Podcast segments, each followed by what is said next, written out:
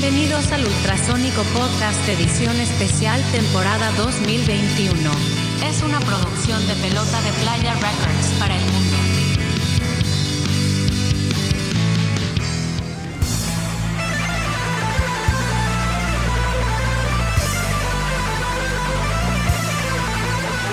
Bienvenidos al podcast. Salud. ¡Salud! Buenas noches. super- buenas noches. Esta- estamos, este, es una cerveza muy especial para este capítulo súper especial con unos invitadazos. Puta madre para el capítulo episodio 50 del Ultrasónico Podcast. Me presento, soy el vaquero porno, bajista de, de muchas bandas, entre ellas Ultrasónico, una más. Y este, y paso Es, cámaras es correcto, y micrófonos. es correcto. Sí pasa cámaras y micrófonos, pero ahorita haz el favor de pasarte a la sección de invitados, porque en esta ocasión tú sí. no eres ponente del Ultrasónico Podcast, eres un invitado más. Eres el pato. Finalmente. En- cuando formabas parte de esta banda que invitamos hoy, el personaje de Vaquero Porno todavía no existía, ¿no? Entonces hoy No, eres claro el no. pato. Hoy El eres el pato. pato. Correcto. Adelante yo sí, adelante yo sí. Patio el Rock, estás en vivo. Bienvenidos al podcast. ¡Feliz año!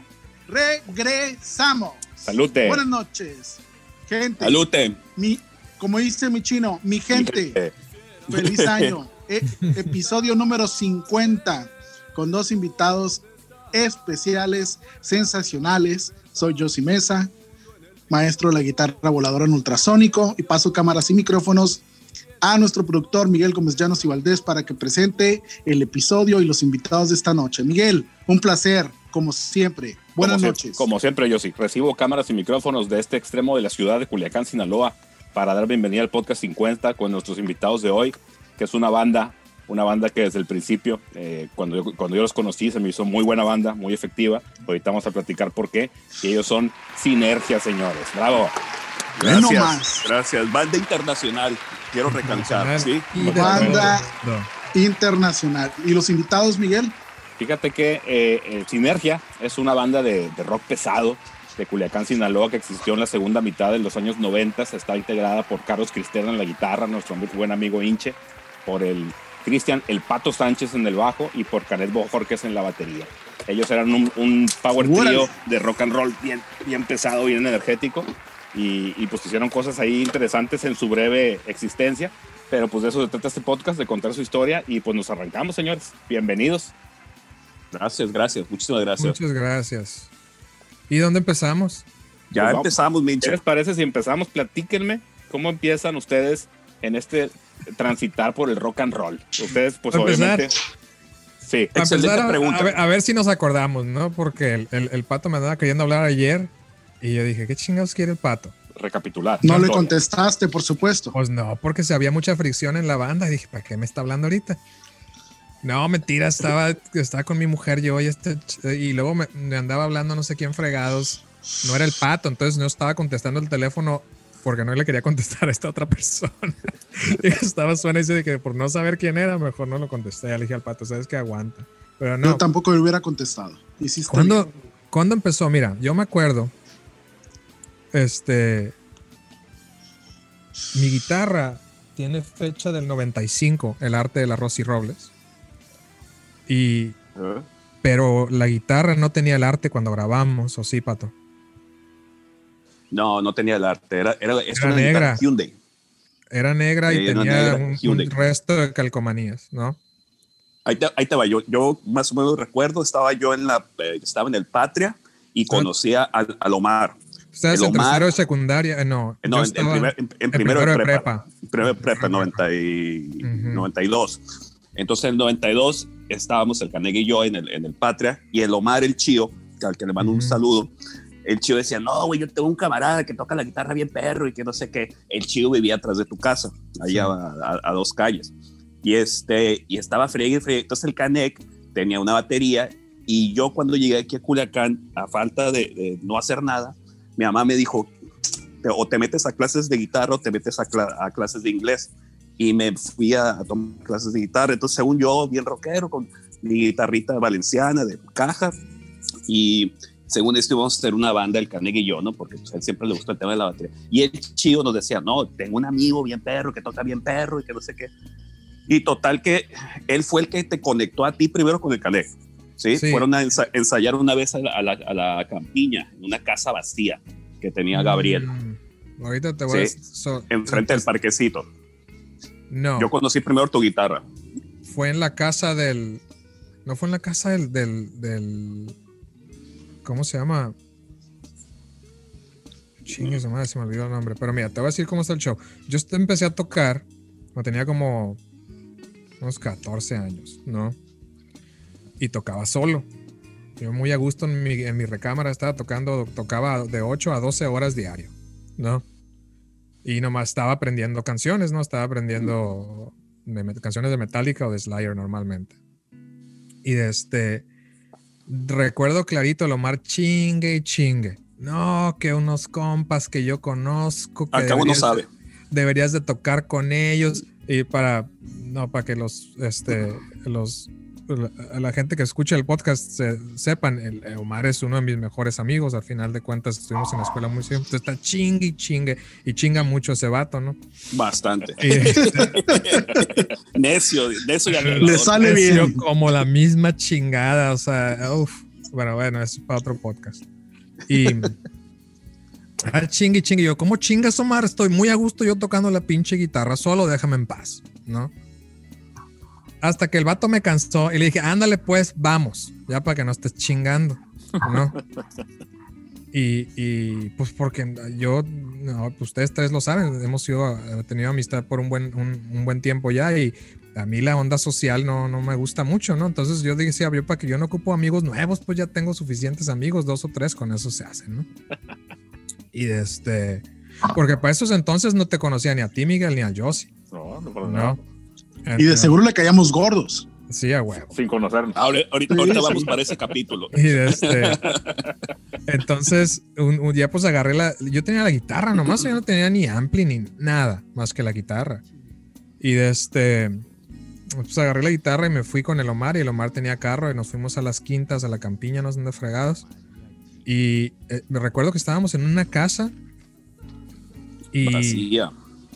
y de este y con dos tres personas ahí nada más y, y creo que ni tocamos porque no había ni cómo enchufar los aparatos este nomás Ujú. estuvimos platicando y eso pero no recuerdo el primer día que tocamos ¿Me No, yo que, tampoco lo recuerdo. que, que, que hubiéramos sido tú y yo porque de ahí de ese día de- en esa casa en la campiña por ahí por donde vivía el Javier güey Ujú. Por ahí fue donde yo me acuerdo No, que eh, no, eh, eh, eh, era una casa, ahí a una cuadra de la comercial, donde antes estaba la comercial. Gabriel, el padrastro de, de Canek, iba, estaba comprando una casa y antes de meter los muebles, él metió su batería. ¿sí? Entonces ahí, esa casa no la terminaron comprando. Después se fueron al final de la Doctor Sí. Mora y ya fue donde empezamos a juntarnos en el cuartito de servicio que Sí. estaba en el patio trasero. Y ahí fue cuando ya nos, ya nos juntamos. Ahí a- empezamos a tocar, sí. Ahí empezamos a tocar. Pero porque yo me acuerdo, güey, que antes de que empezáramos a tocar nosotros y antes de, de, de que grabáramos el, el- el disco ese, por algún motivo yo estaba tocando uno o dos días con dos, tres gentes del pato, güey. En un techo ¿Del estaba tocando. Sí, güey. No me acuerdo de los nombres de las personas. Yo estaba en, un, en una azotea, güey, tocando la guitarra con, con otras gentes, como que estábamos. Este, ahí ya estaba yo como, como experimentando en, en, en tal vez tocar con alguien, ¿me entiendes? Pero ya después, ya después, este, no recuerdo el día exacto, así como te digo que, que, que, ah, mucho gusto, Canek, mucho gusto, Pato. Yo soy hinche, ¿me entiendes? Qué bueno.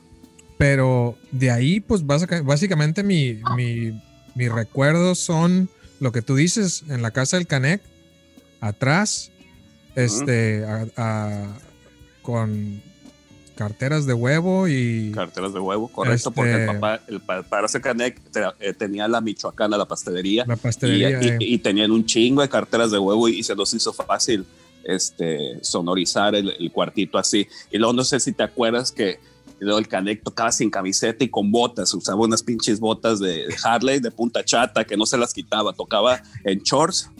En shorts y con las pinches botas, güey. Y, y al modo, como siempre, un pinche calorón de la chingada.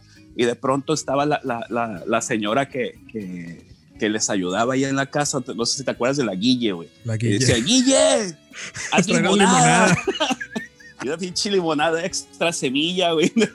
Con extra semilla. Venía ayer extra semilla. Guille, hazte unas papas fritas. Y las pinches papas aceitosas, cabrón. Pero eh, te saltaste de la, de la parte en la que en la que tú querías tocar la guitarra y yo mejor te dije que no, que tocaras el bajo. Ah, es, es correcto. es, es, es, correcto. Sí, porque estábamos buscando. Al modo, estábamos buscando bajista y estábamos buscando un vocalista, güey, también, güey. Entonces, a mí el bajo me lo prestaba un vato que le decían el toro, amigo del Cané, güey. Me acuerdo que íbamos por el bajo, nos los prestaba, ensayábamos y en la noche íbamos y, lo, y se lo regresábamos. ¿sí? Vale. Y en ese inter, en esta banda, no sé, por, porque estamos hablando del 93, 1993, los primeros seis meses, nada más eso duró este cotorreo, ¿no? Sí. Porque después se fue el Canega a, a, a, Estados Unidos, uh -huh. se fue a Montana.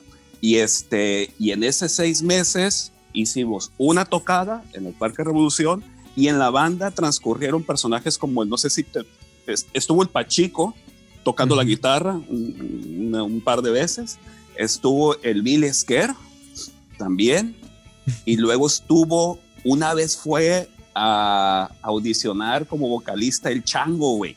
Sí, horror, sí me acuerdo. Bestia. El Chango estuvo ahí, güey, haciendo voces. Qué licuado, cabrón. No, no, no, No, pero, pero mira, ese fue- yo- yo- el ese- mejor voca, fue el mejor esos eran vocalista que cosas- tuvo. Esos eran Ya, cosas. ya esos- entiendo por qué no se acuerdan de nada. La droga de haber corrido macizo, plebes. No, fíjate, ese era mi pedo, güey. Mi pedo era. A mí nunca me, me gustó esa onda, ¿no? En- entonces, este. Ya de, ya, ya de por sí tenía yo que tocar con otras gentes, me, me hicieron casi a huevo, ¿no? Entonces ya cuando estaba yo a gusto con el Kaneki y con el Pato, estos dos cabrones a huevo querían, querían este, los pinches fabulosos Cadillacs, ¿no? 20 personas o no sé cuántas. Y este... Entonces yo les dije, no mamen, güey, o sea, estamos tocando bien perro nosotros tres, o sea, ¿cuál es el pinche problema? Porque lo, lo chingón de esos seis meses fue este que tocábamos por días enteros en ese, en ese cuarto y yo no llegaba, yo no llegaba a mi casa por días enteros y este y tocábamos este había una conexión bien rara pues de, de no conocernos a podíamos tocar por horas sin parar nomás llameando.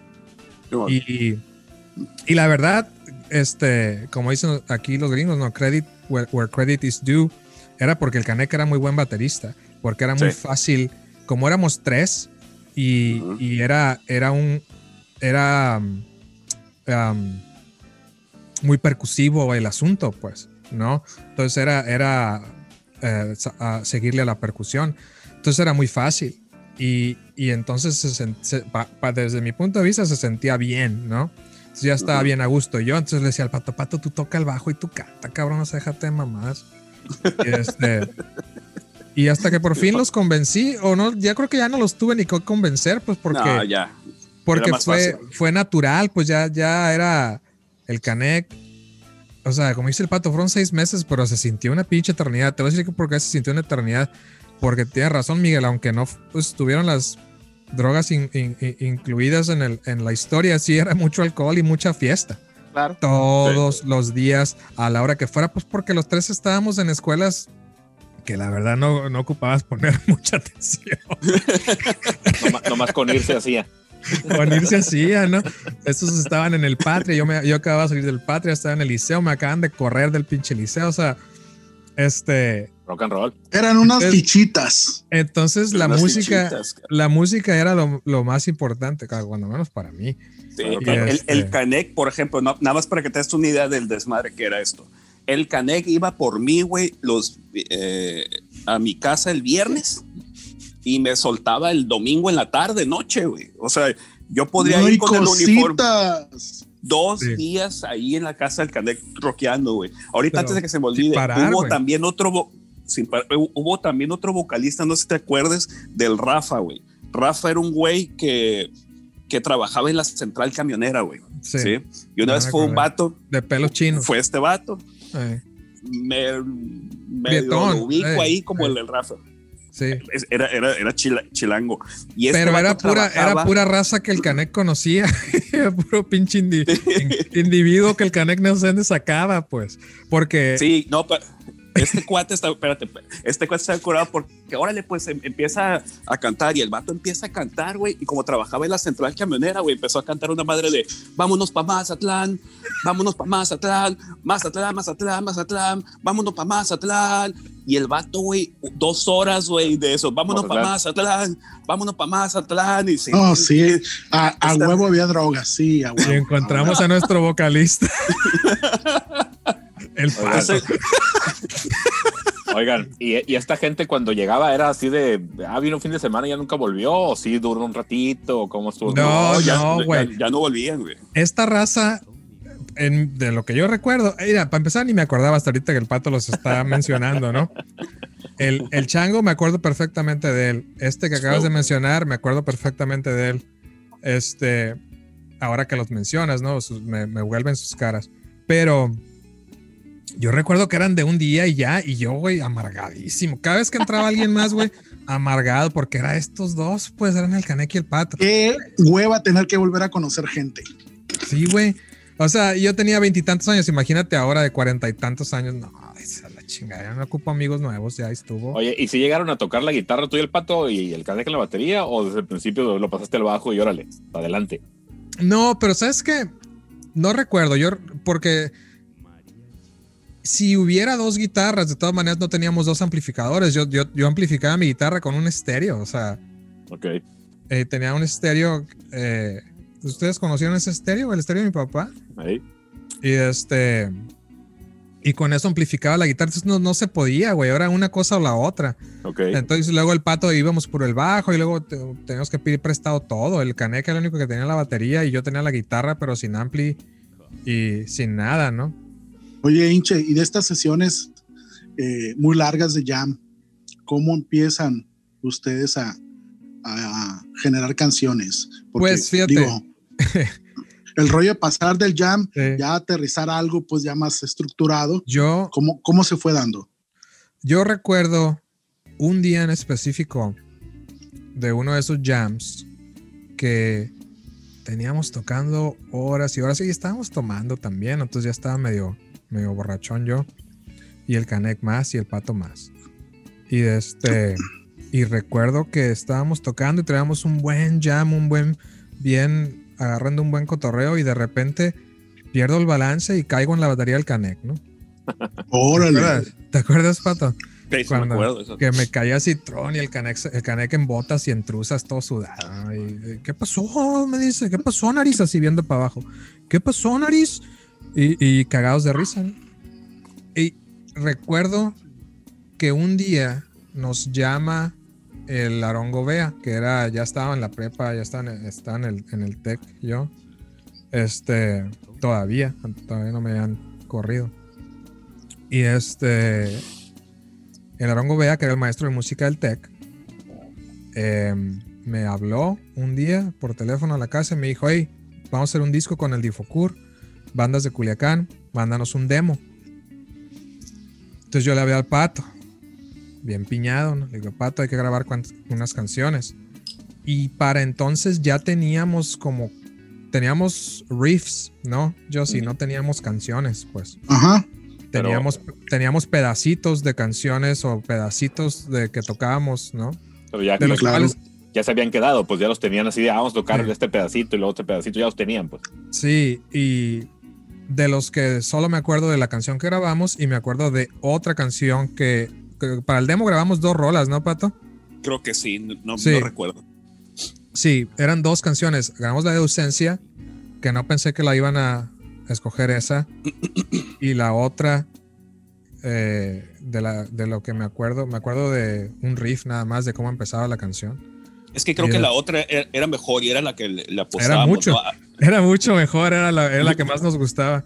Este, pero no sé por qué escogieron la otra. A mí me gustan las dos, ¿no? Pero, pero sí estaba, en- des- desde mi punto de vista, estaba como más rockera, ¿no? La otra, la otra canción. ¿Y cómo grabaron ¿Cómo las grabaron? en, una, cas- en un cassette Grabadora, Eh, ¿no? Sí. Grabadora, sí. Y, y en el cuartito, ¿no? Escu- lo gra- me acuerdo que poníamos una grabadora en el cuartito y la poníamos la grabadora en el lugar óptimo donde se la, la- acústica funcionara para el micrófono de la grabadora, ¿no? Que se Claro. pudieran escuchar la batería, el bajo y la guitarra. Y bueno, le dimos el cassette al Aarón y nosotros jamás pensamos, yo jamás pensé que nos iban a escoger. Dije, tenemos seis meses tocando. em, tenemos muy poquitas canciones, tenemos como unas cuatro cuando mucho. Y este. Y luego estaban ¿no? Otros compas ya más est- mucho establecidos, como, como los hijos de la monja, que no grabaron, y el chino por eso no vino. Este, Oye, Eh, Che, y cuando pasó esto del demo, ¿ya habían to- eh, eh, tenido la tocada que platicaron ahorita del Parque ¿cuándo Revolución? fue esa tocada, Pato? ¿Fue antes o Fue fue en el- después? O... No, fue en el, en el Inter. Mi, ahí te va, güey. Bueno, yo no sé cómo conseguimos esa tocada del Parque Revolución. Creo que el toro, es que creo que tocó el, el grupo del toro, del vato que me prestaba el bajo. No me acuerdo cómo se llamaba el, el grupo. Creo que Mm. tocaron ellos y, y por ahí, no- al modo, ha de haber sido el Canega el que consiguió ese cotorreo, güey. De hecho, salimos en el periódico y todo el pedo, güey, cuando salían en, en- ¿Neta? en- en la, en la sección cultural. Sí, güey, yo, yo por ahí, mi mamá debe tener. No en la. No, no, no, no, en Oye, espectáculos. ¿y- y qué tocaron ahí? ¿Cuántas canciones Sí, tocaron? ¿cuántas canciones? Cuatro. Yo creo que teníamos cuatro. Yo creo que unas cuatro. Con letra Sí, y todo el rollo. ¿Ya cuatro. cantabas tú, Pato? Sí. Sí, sí, sí. A, a- a mí siempre se me hizo un muy complicado tocar y cantar, güey. Yo nunca le he entendido esa onda, ¿no? Pero sí tocabas Y y, este- cantabas, pues con sinergia. Sí, ¿Sí? sí, sí. O sea, Tú, o sea, sí, tú sí, eras el vocalista de sinergia. Sí, yo creo que si hubiéramos seguido tocando nosotros tres, hubiéramos terminado cantando los dos, el pato y yo. ¿Me Eh, claro. un, un poquito de uno y un poquito de otro. Yo lo, yo por mi inseguridad a los 15, 16, 17 años, pues no, no me animaba, ¿no? Pero sí, pero yo sabía ya que yo podía cantar también, pues, pero como la voz Claro. del pato, a mí se me hace la voz del pato más, más este, eh, ¿cómo- la- ¿cuál es la palabra que ando buscando? Más única, ¿no? Eh, no nomás, no porque seas mi amiguín especial, pato. No, ya- no, y aparte, fíjate, ya hay que decirlo, sí estaba bien clavado, estaba bien piñado yo con, con, con los héroes del silencio y le y hacía mucho a la, y, y le hacía mucho a la mamada. No, pero, pero el sinergia era más de. de Le sigues de- haciendo, de- ¿no? Digo, le- Sí. le sigo- le cu- sigo cuando te pedimos que cantes en ultrasónico, dices, no, no, no, yo no canto, mamón.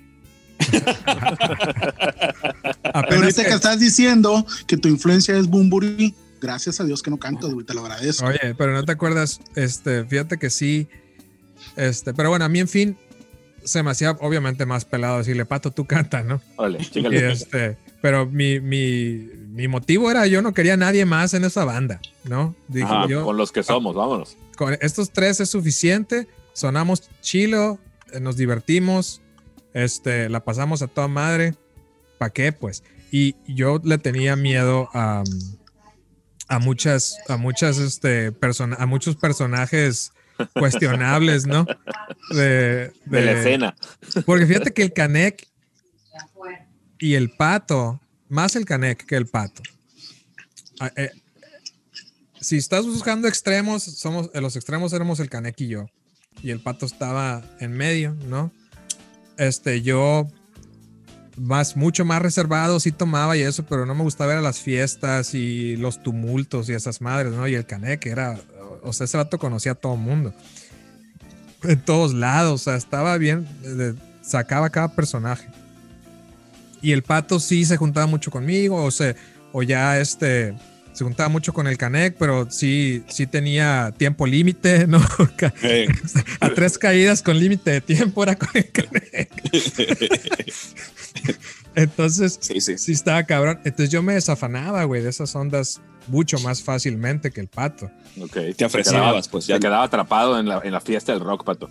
Sí. Oye, hinche, ahorita que estás diciendo todo esto de, de que no te gustaba el rollo de las fiestas y conocer gente y ya tu consabida facilidad para hacer amigos, que es ya Sí. motivo de chiste local entre nosotros que te conocemos y te queremos, te quiero preguntar, eh, este rollo que tú, que tú tienes en tu personalidad, a la hora de tocar no se te nota. O sea, ¿cómo, cómo procesabas ese, este, este cotorreo para ser el guitarrista líder de la banda? Pues, porque en Ultrasónico fuiste guitarrista líder. Sinergia Em. fuiste guitarrista líder. Los Hijos de la Monja fuiste guitarrista líder. Entonces, es este rollo de empujar, porque la presencia tuya es fuerte, pues. Yo me acuerdo cuando recién llegué a Ultrasónico, el primero que me dijo, súbele y toca, fuiste tú, no fueron estos cabrones. Y eso es algo que yo siempre voy a agradecer. Entonces, ahorita que, que lo estás platicando en serio, pues sí es motivo de pregunta para mí el hecho de, bueno, cómo una, una persona con estas reticencias, con este sentido de estar un, tanto cohibido, genera este, esta presencia este protagonismo al tocar, pues. Eh, yo creo que me pasa igual en el trabajo, güey. Este. No me cree nadie, güey, ni mi esposa me creen que a mí me estresa mucho el, el tumulto, ¿no? A mí no me gustaba ir a los antros y esas ondas, ¿no? Pero ahora ya de viejo caigo en cuenta que ha de ser una, una mm, situación, ¿cómo se dice? Pues una situación mental, ¿no? Una situación verídica, ¿no? De, de- de- Psicológica. me- a psicológica me da ansiedad, ¿no? Y no puedo, y, y- y no la puedo soportar, ¿no? Y, y entonces, si recuerdan ustedes, por ejemplo, ya de viejos, ya podía yo ir al antro, pero tenía que ir bien ahogado, ¿no? Ya, Y ya hay ambiente, con ambiente. Sí, no, ya eran las 2, 3 de la mañana y era el antro que, que diseñamos nosotros con mis amigos y era el antro que yo conocía al dueño. Tenía que haber cierta cantidad de cosas que tenían que ser a que mi te hicieran manera. sentir cómodo. Sí, que me hagan sentir bien. Entonces, no sé, la, la mm, digo, me pasa en el trabajo porque ahora hago muchas presentaciones, ¿no? Y conferencias y en vivo y grabadas y 200 personas, 300 personas eh, eh, en el público, ¿no? Y no parece, todo el mundo me dice lo mismo que me estás diciendo tú, parece que no, pero me carga la chingada. Y este, tengo que ensayar mucho. Entonces es igual, es lo mismo con la guitarra. Yo siempre me he sentido eh, Cómodo. cómodo tocando la guitarra, entonces es muy fácil estar en un escenario porque estás separado de los cientos de personas. Yo estoy acá y ustedes están allá. Claro. Está bien fácil, ¿no? Está bien fácil des- desasociar mentalmente la situación. Te da estrés y todo ese pedo, sí, pero ya, ya estás en, en eso y se te olvida, terminas y, y pues tú eres el crítico más grande de ti mismo, ¿no? Y, Claro. y normalmente vas, va, la gente llega y te dice, hey, qué chingón, qué, qué perro y la madre. Entonces ya dices tú, ah, bueno, no la cagué tan peor como pensé, ¿no? Pero todo es como chavo, güey, sin querer queriendo, güey. Y, y para mí es claro que mi personalidad como es este, no es la más fácil de lidiar. Este, de repente exploto, de repente no. Y, pero nunca, pero a mí no me gusta la confrontación, ¿me entiendes? Entonces nunca fui, por ejemplo, si el Miguel se encabronaba y ya sabía yo que estaba encabronado el Miguel, ya mejor yo ya no enfrentaba, ¿me entiendes? Aunque yo tuviera una opinión encontrada y ya, para evitar, para evitar el, el, el, el, ¿cómo El enfrentamiento. el enfrentamiento. Pero es, yo creo que es fácil, güey, eh, cuando hay una barrera mental y física o visual entre las personas que están enfrente de ti y lo que estás haciendo acá, ¿no? Fíjate Por ejemplo, que ahora, Yo pienso que. me vine, cuando me vine para acá a Estados Unidos, güey, Ey, dije, bestia, tengo tocando con estos vatos toda mi vida, ¿no? Con, empezando con el pato, ¿no? En, en Sinergia. Y este, desde los 14, 15 años al, desde el, ¿qué fue? Del 90, y digamos del 95. Y me vine para acá en el 2004, una madre así. Y, y de repente, pum, na- otra vez a tocar solo, ¿no?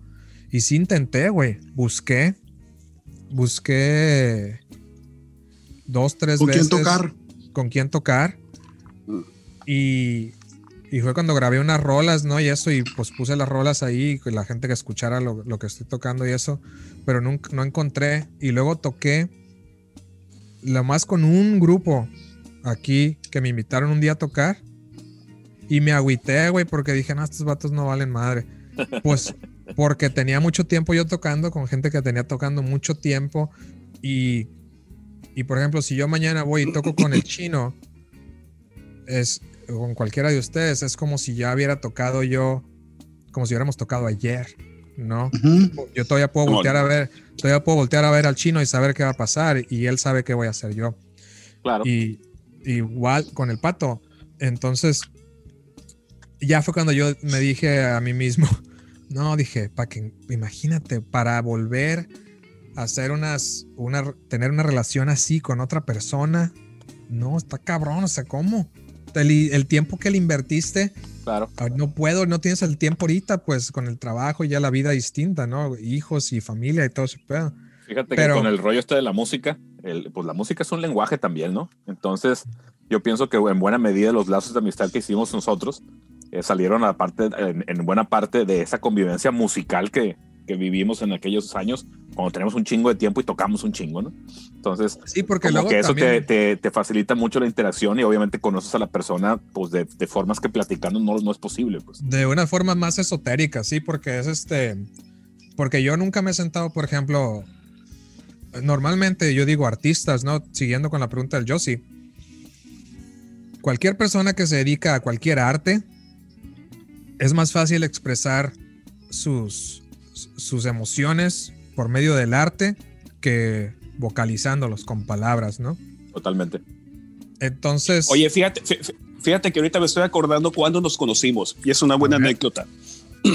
Haz de cuenta que igual nos conocimos en la casa del Canec, acá al final de la Doctor Mora, y el día que nos conocimos yo iba, yo llevaba el bocho azul que teníamos en la casa, mis papás, y haz de cuenta que te di raite a tu casa y en ese momento íbamos en el carro y yo chilango te dije, no, güey, este quedó bien perro la toca- el, el- el- el ensayo, yo andaba bien emocionado y me dijo que dije, no, güey, mañana te voy a invitar a comer, güey, vamos a hacer, eh, te invito a comer a la casa mañana, este, y vamos a hacer eh, retucas, vamos a hacer retucas y va a haber de, de tomar kikirimiao, güey, va a estar bien perro, güey, te van a gustar un chingo, pero yo sin conocer al linche, güey, yo, yo sin saber su pinche humor, güey.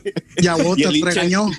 No, no, espérate, el, el hinche dijo, no, órale, gracias, güey, pero ya después, muchos años después me dijo el hinche que no dijo nada por, dijo, ah, esa era una pinche comida chilanga de este vato, güey. y yo, sí, Para no, para no ofender, para no ofender las tradiciones Nunca. culinarias. sí, claro. El, el pato se agüita porque yo nunca caí en sus pinches bromas pendejas, güey. Nunca. O, Pero o caíste por- en esa, caíste en no, esa, puto. no, porque ni te contesté. Ah, Simón. Dije, Dale, retucas, Johnny. Ah, mi chato amargado. Simón. No. Esas pinches, porque va- varias me quiso aplicar el pato, varias. Y nunca le salieron. Yo por despistado o porque de a tiro me daba cuenta, pues una u otra. No en todas, en Y unas. lo, y lo- y lo dejaba hacer, lo dejaba hacer generosamente. Sí, pues yo lo te- a- volvemos a la no confrontar a nadie, pues no, yo no quiero confrontar. Está bien, sí, sí, está bien, comemos que. Oigan, y ya, ya, pues, ya- ya- más o menos platicaron de cómo, cómo inicia la banda, pero en algún momento alguno de ustedes dijo, ah, nuestra banda se trata de esto, nuestra banda es así, o simplemente, ah, pues nos pusimos a tocar y para adelante. Estaba, estaba muy fácil. El, el- al, en aquellos entonces al Canek le encantaba The Doors, ¿no? Mm. Al Pato Los Héroes y a mí Metallica. Sí. Y los tres queríamos tocar cada quien su, su- que le gustaba. Lo que le gustaba, ¿no? Y cuajó. Y, y fíjate que sí cuajó, güey, porque de las pocas canciones que teníamos con, con las influencias de The Doors, este, inclusive de los héroes, eh, las estructuras de las canciones son distintas, no son, no son este verso, coro, puente, verso, coro, o. ¿me entiendes? No Sí, es sí, claro. no- y te digo, las de los héroes tienen muchos puentes o Así es. tienen verso, coro, puente, puente, verso, puente, puente, ¿me entiendes? Se tienen y, No, y coro está- 1, coro 2, coro 3. Exacto, está muy padre. Pueden, son como tres canciones, ¿no? Está muy padre eso. Entonces, eso, este, creo le dio la, eh, el sonido original, ¿no? Porque tenía, yo estaba aferrado con el metal y quería metal a huevo, y Tool acababa de empezar a, sacó el primer disco ese año. Entonces fueron Tool, este, Discaso. yo estaba en el Metallica y en Slayer y en Megadeth y Sepultura y todos esos eh, Anthrax. Y Oye, te gustaba también mucho bandas. Carcas a ti, ¿no? Carcas y no, Pantera. Una u otra. Sí, ah, Una u otra. Eh, yo no le entraba al metal pesado, pesado así. De- hay dos, tres discos de Death y, y Carcass, dos, tres canciones. Ah, ok. A las que sí, que sí, de hecho los tengo, los escucho frecuentemente. Porque los de Death eran extremadamente virtuosos musicalmente. Sí, es muy difícil escuchar esa música, pero. Tocarla este, también. Pero tocarla también. Entonces, yo creo que ahí fue. Ahora en retrospectiva, no, o sea, obviamente no estábamos pensando en nada de eso. Pero yo me que acuerdo clarito que, de- eh, me acuerdo clarito que el, el Canek traía en su camioneta siempre traía el estéreo y traía The Doors. Y estaba bien piñado con The Doors y el vato se creía Jim Morrison. Y el pato se creía Bumburi. Y este. Y Robert Smith. Yo, y yo no, pues yo nomás quería rockear. yo, yo quería Metallica. Metallica era mi onda. Metallica, Metallica, Metallica, ¿no? Yo, yo- tenía que tener una justificación para pintarme la boca y decía, soy bien fan de, de Robert Smith. Déjame ser. Revisa tu persona, no la mía. Pero fíjate que. Qué tarado. fue, yo creo que eso fue de donde salió el, el- el estilo, porque obviamente nomás hay una canción grabada profesionalmente y, y es la canción que, que todo el mundo puede escuchar, pero es, no es, esa canción no es indicativo o de del promedio de la- del tipo de canción que tocábamos. Correcto. No refleja Este, el trabajo que No hicieron. refleja- sí, porque lo que tocábamos, los jams esos largos, eh, tenían muchas subidas y muchas bajadas, y sí tenían metal, pero sí tenían armonía como los héroes, pero también tenían la, esa mística Atmósfera. Como, The Doors, ¿no? Entonces, porque subíamos y bajábamos y subíamos y bajamos y traías un pinche viaje largo. Yo me acuerdo ¿No? cuando, cuando te conocí, Inche, fue porque estaba nuestro amigo mutuo Carlos Mojaraz ahí en la casa y tú por algo pasaste por ahí y ahí llegaron, pero es- es- esa vez no, nomás platicaste con él y te fuiste. No me acuerdo realmente cómo fue que luego volvieron tú y el Pato y el Kaneki tocaron ahí en el cuartito, ¿no? Igual, acuerdo igual, que- igual, sí me- igual, sí me no, acuerdo, sí me acuerdo que tocaron, igual, que tocaron tres, cuatro canciones, pues no tocaron nomás una, pues, porque yo me acuerdo que le dije yo al Carlos, ah, mira, esto, eh, tu amigo bien metalero, pero le quita el de distorsión, qué chilo. Sí. Te digo cómo, te digo cómo fue. Mi amigo Lomar me dijo, no, vamos para que conozcas a estos otros vatos. Otra vez le dije, más chingada. amigos. Más amigos, Déjame agarrar otra cerveza, espera. adelante. Sale. Oye, Pato, ahora, pla- platícanos ahorita que el hinche está ocupado atendiéndose con la cerveza. Este rollo de cantar, que yo te conozco por ultrasónico, hemos tocado ya, no sé, casi 20 años, no sé cuánto tenemos, Ujú. y que yo sepa, nada más has, has, eh, vocalmente has trabajado como protagonista en un track del algo, donde haces el gatófono pero este rollo de, de ser el, el frontal, el frontman en la voz, en sinergia, ¿cómo, ¿cómo te sentías? ¿Qué te generaba a la hora de presentarte en vivo? ¿Qué pasaba? Yo- yo me- pues? Yo, yo me sentía muy bien porque me sentía muy topado con la batería del Caneg. Como ya hemos dicho, Caneg es un gran, gran, gran baterista y en ese momento para mí el Lynch era, es y sigue siendo, pero en ese momento el Lynch era muy buen guitarrista, ¿no? Para, para lo que yo había escuchado, ¿no? Entonces, porque aparte el Lynch tocaba, siempre ha tocado de una manera muy particular, ¿no? No sé, no sabría explicarte cómo toca el Lynch. Pueden escuchar el primer disco de, de Ultrasónico para que se den una idea. Pero el hinche, yo me acuerdo que en un momento, cuando estábamos busque y busque gente, el hinche me dijo, no, güey, tiene que ser una banda de tres, no necesitamos más. Y me lo dijo así claramente en la cara, me dijo, no necesitamos más gentes, con tres lo podemos hacer muy bien. Y es como, güey, pues tienes razón, güey, con tres sonamos bien, güey. Entonces, realmente el sonido de los tres, si hubiéramos metido otra guitarra o un teclado, un vocalista, hubiera sido más desmadre, ¿no? Entonces, Sí. realmente lo, lo resolvíamos muy fácil no- nosotros tres en, en nuestras fiestitas privadas de rock and roll, de, de, eh, de tres muchachos antisociales de 15, 16 años. pues, ¿sí?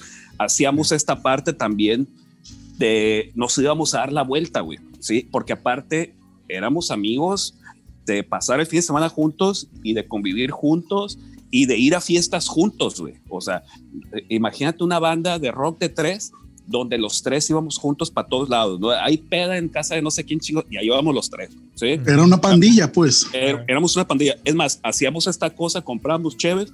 No sé si todavía lo hagan los, los, los, los jóvenes ahora, pero nos íbamos a las antenas del Canal 3, comprábamos caguamas, nos íbamos a las antenas del Canal 3 y a tomar allá, a ver Culiacán en la noche, güey. ¿Sí?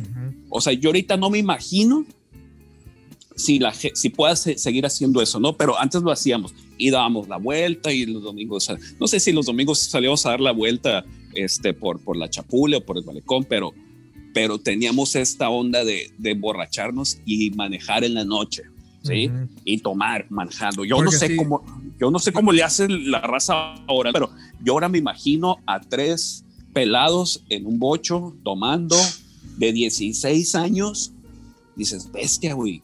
Gracias a Dios nunca nos pasó nada, fuimos muy afortunados en esa parte, ¿no? Y luego hemos platicado el hecho de, de mames, güey. O sea, cuántas estupideces hicimos. Sí, sí, pero no me has contestado la pregunta, pues. ¿Cómo te sientes como cantante? Ah, como cantante muy bien, porque, bueno, no, nunca fue mi, mi, mi, meta ser vocalista, ¿no? Más bien, igual que con el ultrasónico, a mí no me gusta, y ya se los he dicho en, algunas otras ocasiones, a mí no me gusta tocar en vivo, ¿sí? No es mi, no es mi máximo.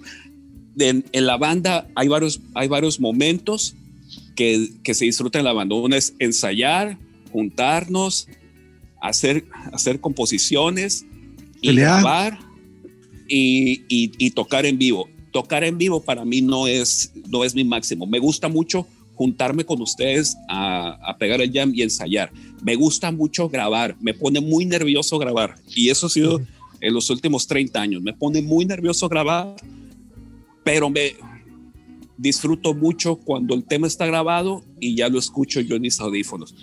Y yo creo que y yo creo que ahí el y yo coincidimos en esta parte. Sí nos gusta mucho el jam, el ensayo, el convivir y hasta ahí. Esa es como nuestra, la parte que, bueno, al menos que, que, que, yo más disfruto. De ahí en fuera lo de tocar, te digo, tocamos una sola vez en el, en el Parque de Revolución. No sé si toca, ah, tocamos en, la casa. Lo, lo, que pasa es que también iba gente al ensayo. Sí, no sé cómo caía gente a la casa del Cadec y nos me escuchaban ahí pegando el y yo me sentía muy, pues. muy, a gusto. Sí.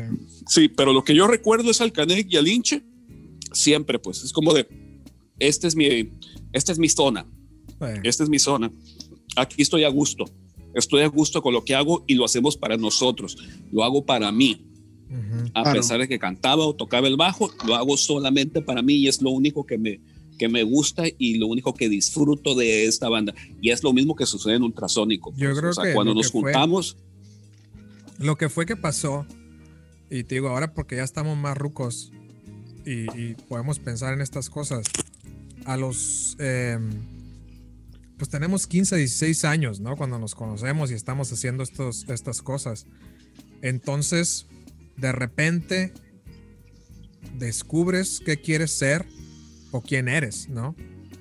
De repente descubres quién eres y, lo descubres con dos personas, con otras dos personas, y dices, güey, pues de aquí somos, o sea, esto es, aquí es, ¿no?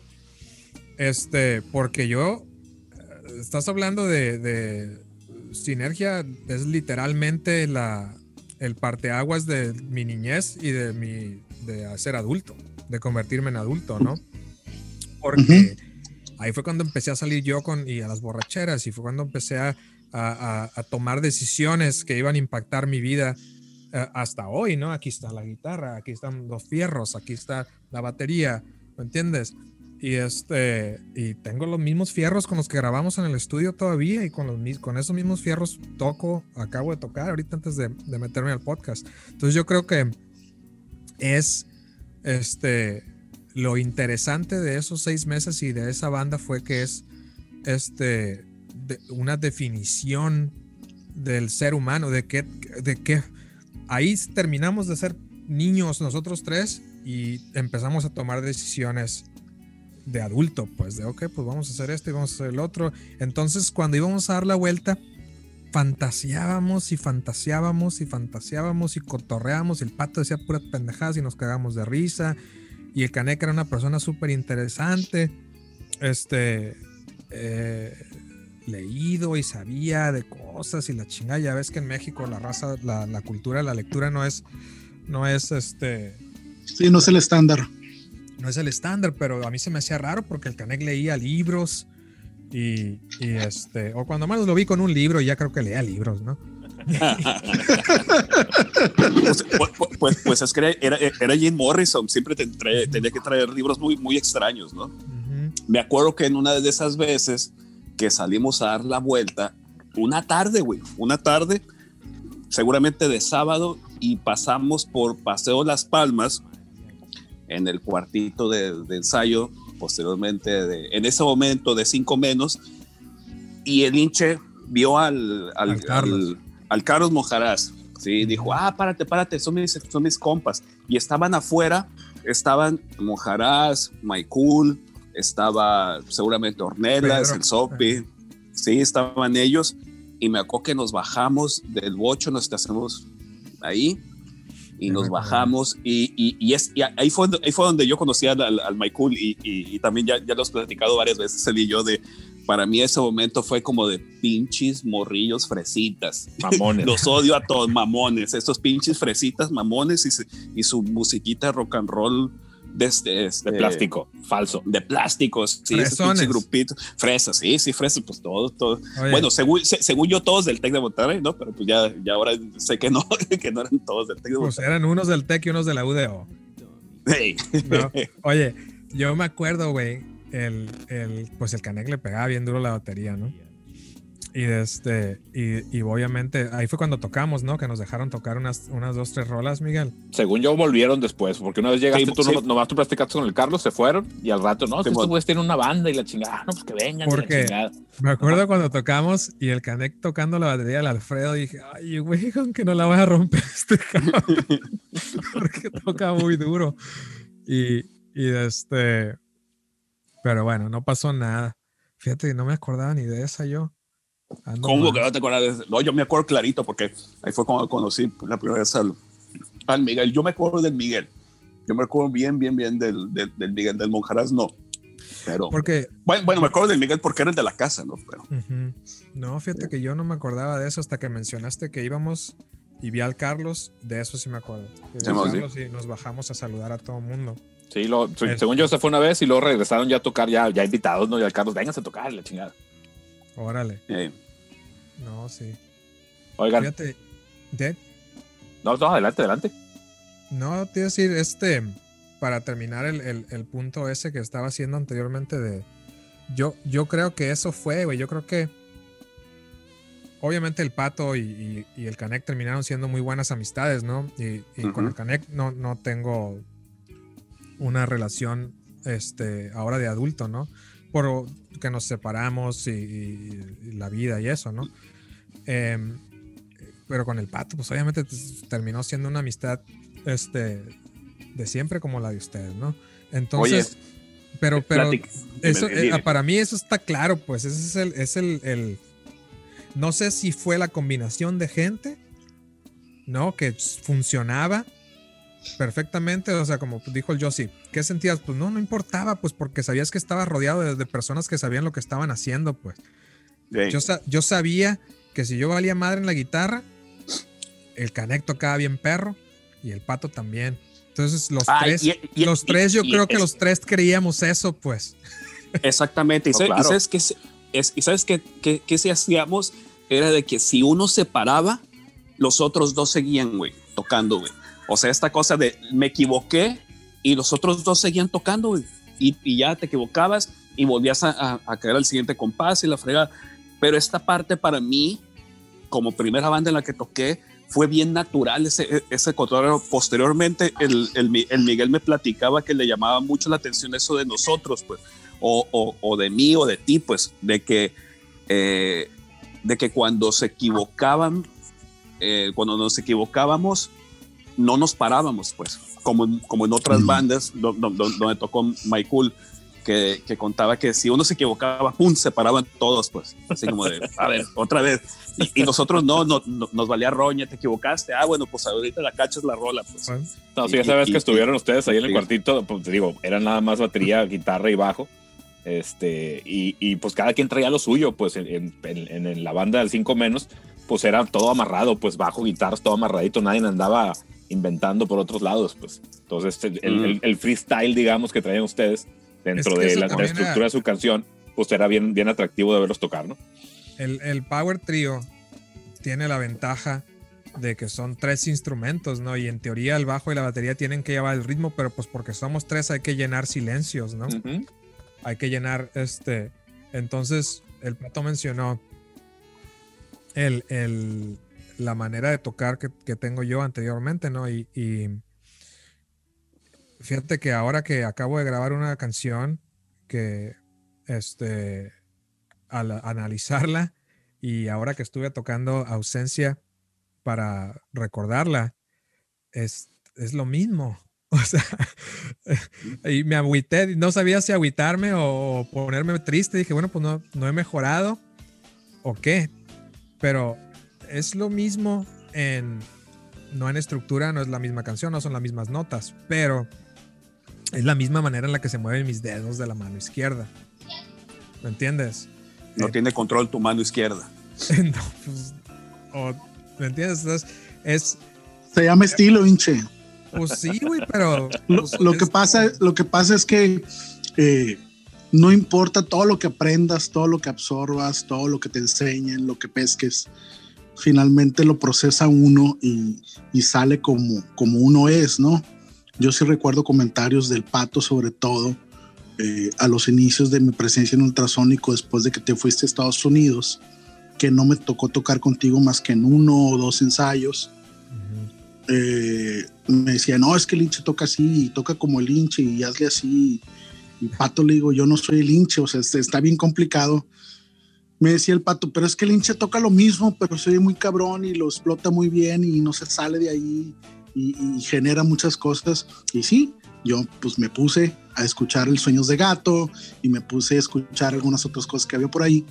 Y pues no, o sea, jamás voy a tocar como el hinche. Para mí el placer eh, que redondea todo este comentario es cuando grabamos 1, 2, 3, 4 para el algo, donde las guitarras somos tú y yo. Entonces me acuerdo que en esa tarde que estuviste aquí en Culiacán, ya estabas en Estados Unidos, te dejaste venir y se grabó el 1, 2, 3, 4, ese track raro de Ponchis, Ponchis del Pato, Ujú. tipo rave. Yo me acuerdo que me tenía que salir del cuartito porque no podía yo con el rollo de cómo generabas tú el sonido que era tan distinto al mío pero era muy disfrutable para mí al mismo tiempo porque complementaba mucho con lo que yo podía aportar a ese track, que era mucho menos, toda la base rítmica eres tú. Pero hay dos, mío- mira, lo- hay dos, hay mío- dos cosas, hay dos cosas de mi manera de tocar. Una es, es muy percusiva. Porque, Exacto. fue- porque es porque eso lo tuve que hacer por sinergia. Porque nomás Ujú. había una guitarra y como ya te digo, la, la mayoría de las cosas eran el Canek. El Canek era un, eh, un genial baterista. Entonces, para mí era muy fácil seguirlo y, Y, y ampli- llenar espacio. y amplificar la cosa. Entonces, yo tenía, pero como era una guitarra, tenía que buscar una manera de tocar una guitarra con muchas más cuerdas que nomás quintas. ¿no? Ajá. Porque, pues, o sea, Ujú. qué pinche aburrición, ¿no? No, quedabas desnudo Entonces, y nada más usabas pero- quintas. Pero la, la, ¿cómo se llama?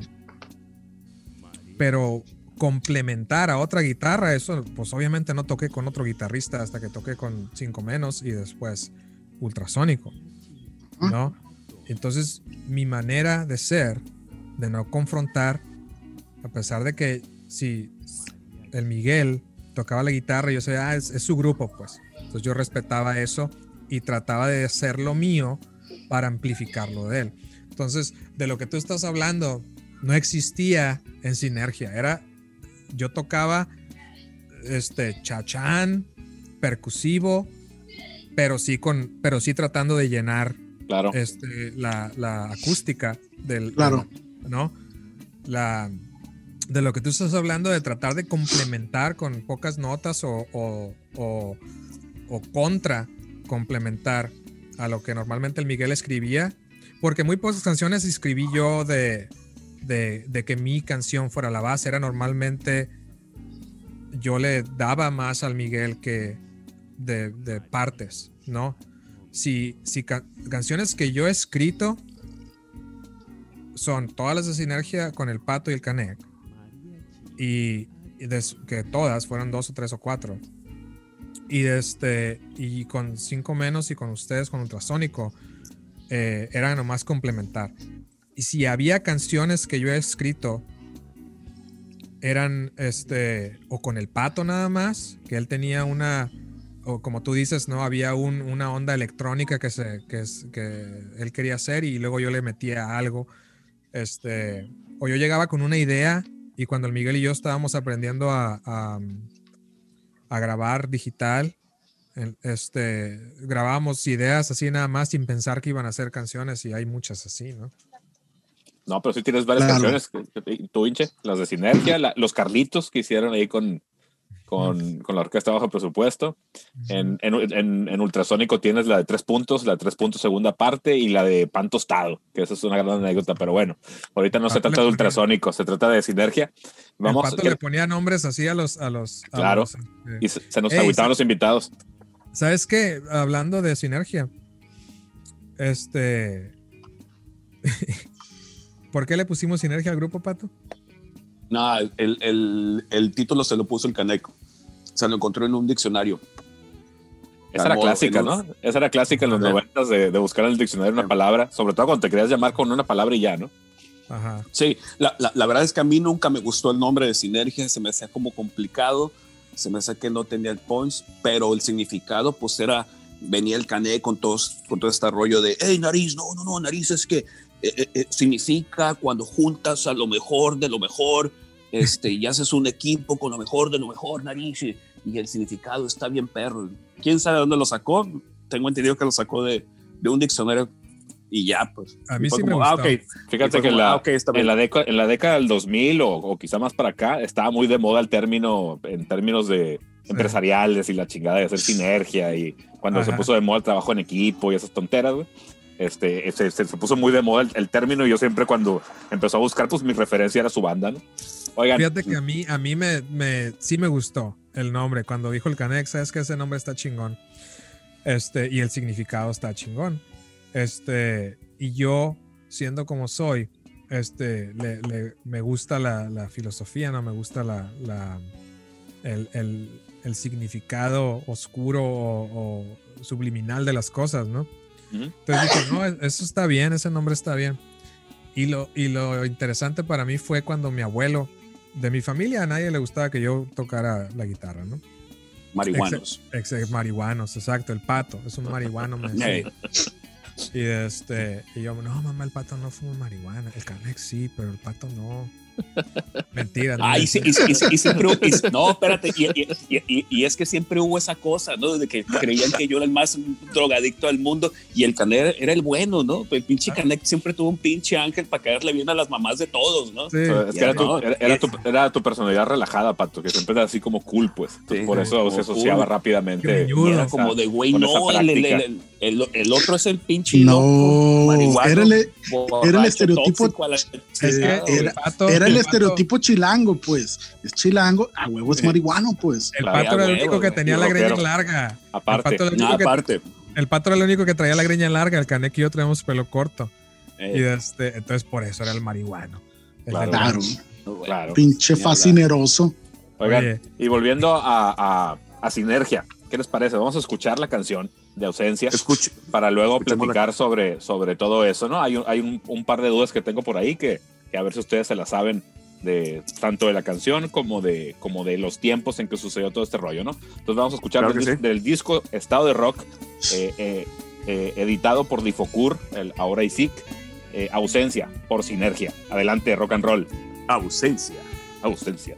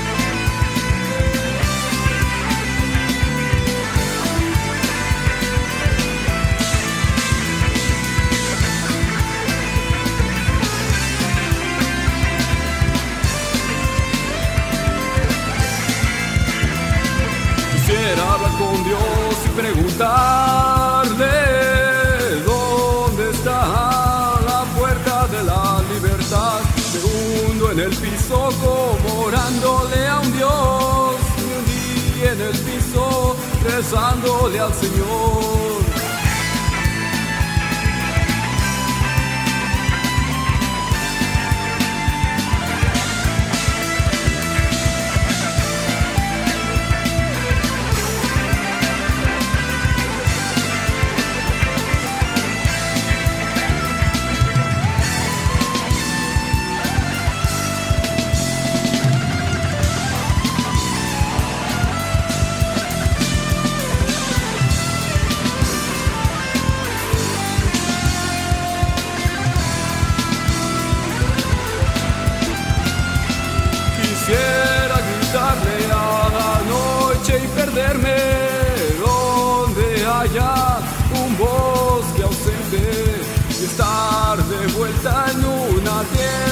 Lejana de oraciones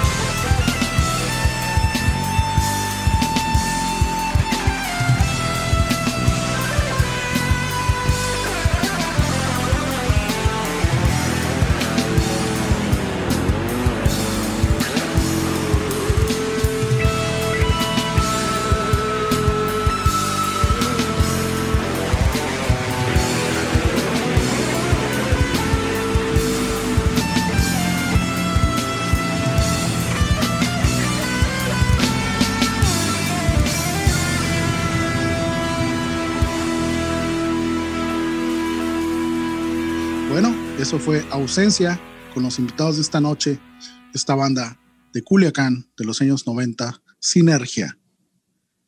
A ver, muchachos, ¿cómo está el cotorreo?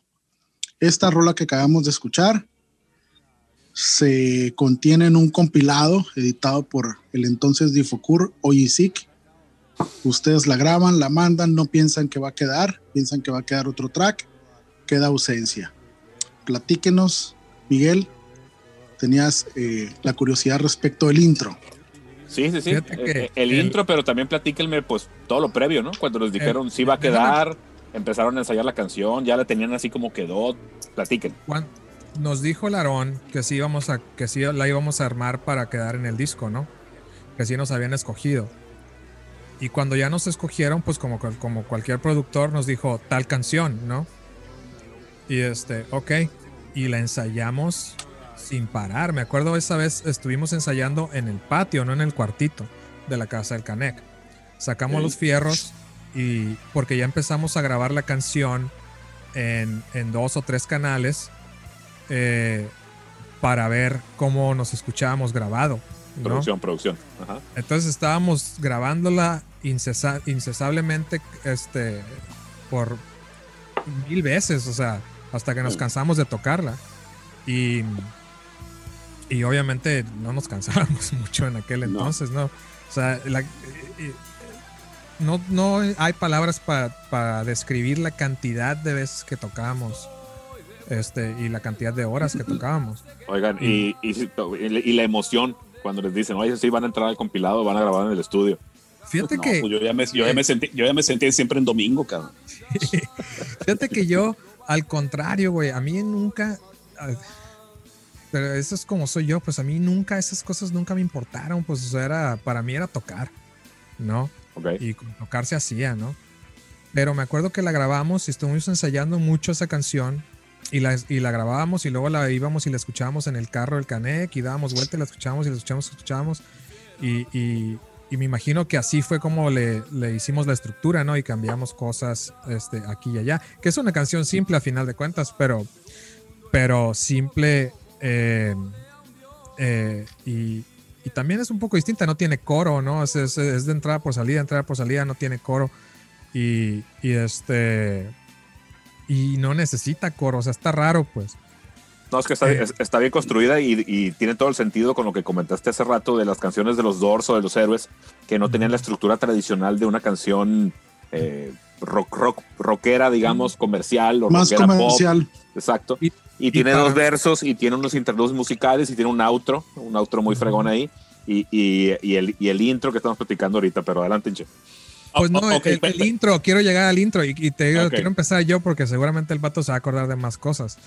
Este, desde mi punto de vista, la ensayamos mucho, la grabamos mucho y, y cuando llegamos al Constelación, que fue, fue un día y medio, ¿no? ¿Cómo, Este- ¿Cómo fue eso? Les, les- les dijeron tal día graban, vénganse tal Sí. día, este, Sí, y- se peinan y la chingada. Y en aquellos entonces ya teníamos unos cuantos fierritos, ¿no? Para, para tocar. Ok. Entonces, y el Canec traía, este, ya tenía una van, ¿no? Este, y me acuerdo, subimos todos los fierros a la van, bien emocionados, porque íbamos a empezar a tocar en la tarde, después del mediodía, empezar a grabar, ¿no? Entonces llegamos a la constelación, bajamos los fierros, estaba grabando alguien más, estaban terminando de grabar la canción, no, no recuerdo quién. Estaba, estaba grabando Gaia, güey.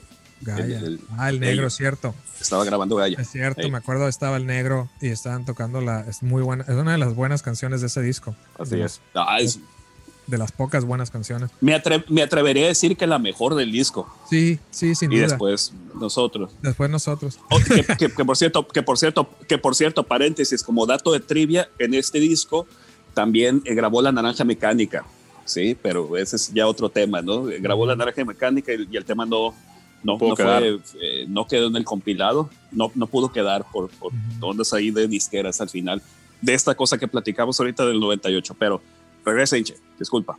No, entonces el intro, te estoy platicando todo esto por el intro. El intro fue, como dicen los gringos, fue un afterthought. Eh, yo me acuerdo que ya habíamos terminado de grabar la canción y e interesantemente no fuimos ni yo ni el pato los que estábamos batallando con la grabada, era el Canec. Órale. El Canec se había puesto muy nervioso y no podía terminar la canción, no la podíamos terminar bien. Este, entonces como termina la canción ahorita, la que está grabada fue chiripa, fue así no terminaba la canción. Ok.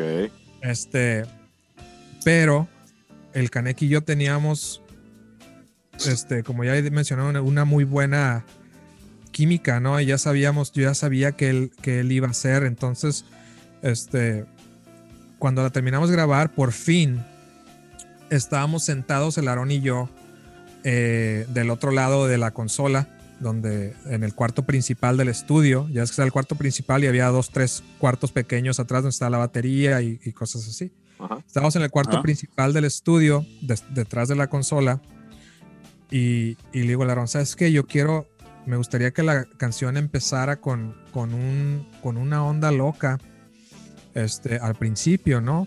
Este, que vaya subiendo y, y grabamos unas voces, las ponemos en reversa, un pianito, algo, alguna onda así sonora medio piratona, ¿no?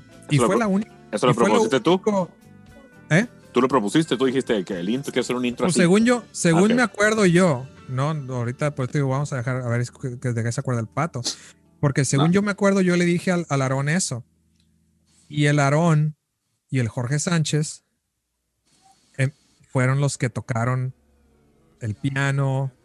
Este, el, pato, el pato grabó unas voces con, con las retucas y las chutamas y las goas y, y las, Ah, las pendejadas que dice siempre. El ratón Miguelito, ¿no? Y, y se, y se, y se, y se- esas voces se, se, se tocan al revés, ¿no? Están todas las voces al revés. También se escucha mi voz ahí. Sí, Entonces sí, la voz del pato, la voz mía, y estamos diciendo puras idioteces y nomás está la voz al revés. Y, es, y son unos acordes que el Aarón está tocando disonantes, ¿no? Sí, tiene, tiene un Eh. piano y tiene un pad. Un pad como, como sintetizador o órgano, una cosa así. Todo eso fueron el Aarón y el Jorge Sánchez. ¿Los Y- instrumentos estaban al derecho? ¿Nada más las voces al revés? ¿O todo se tocó al revés?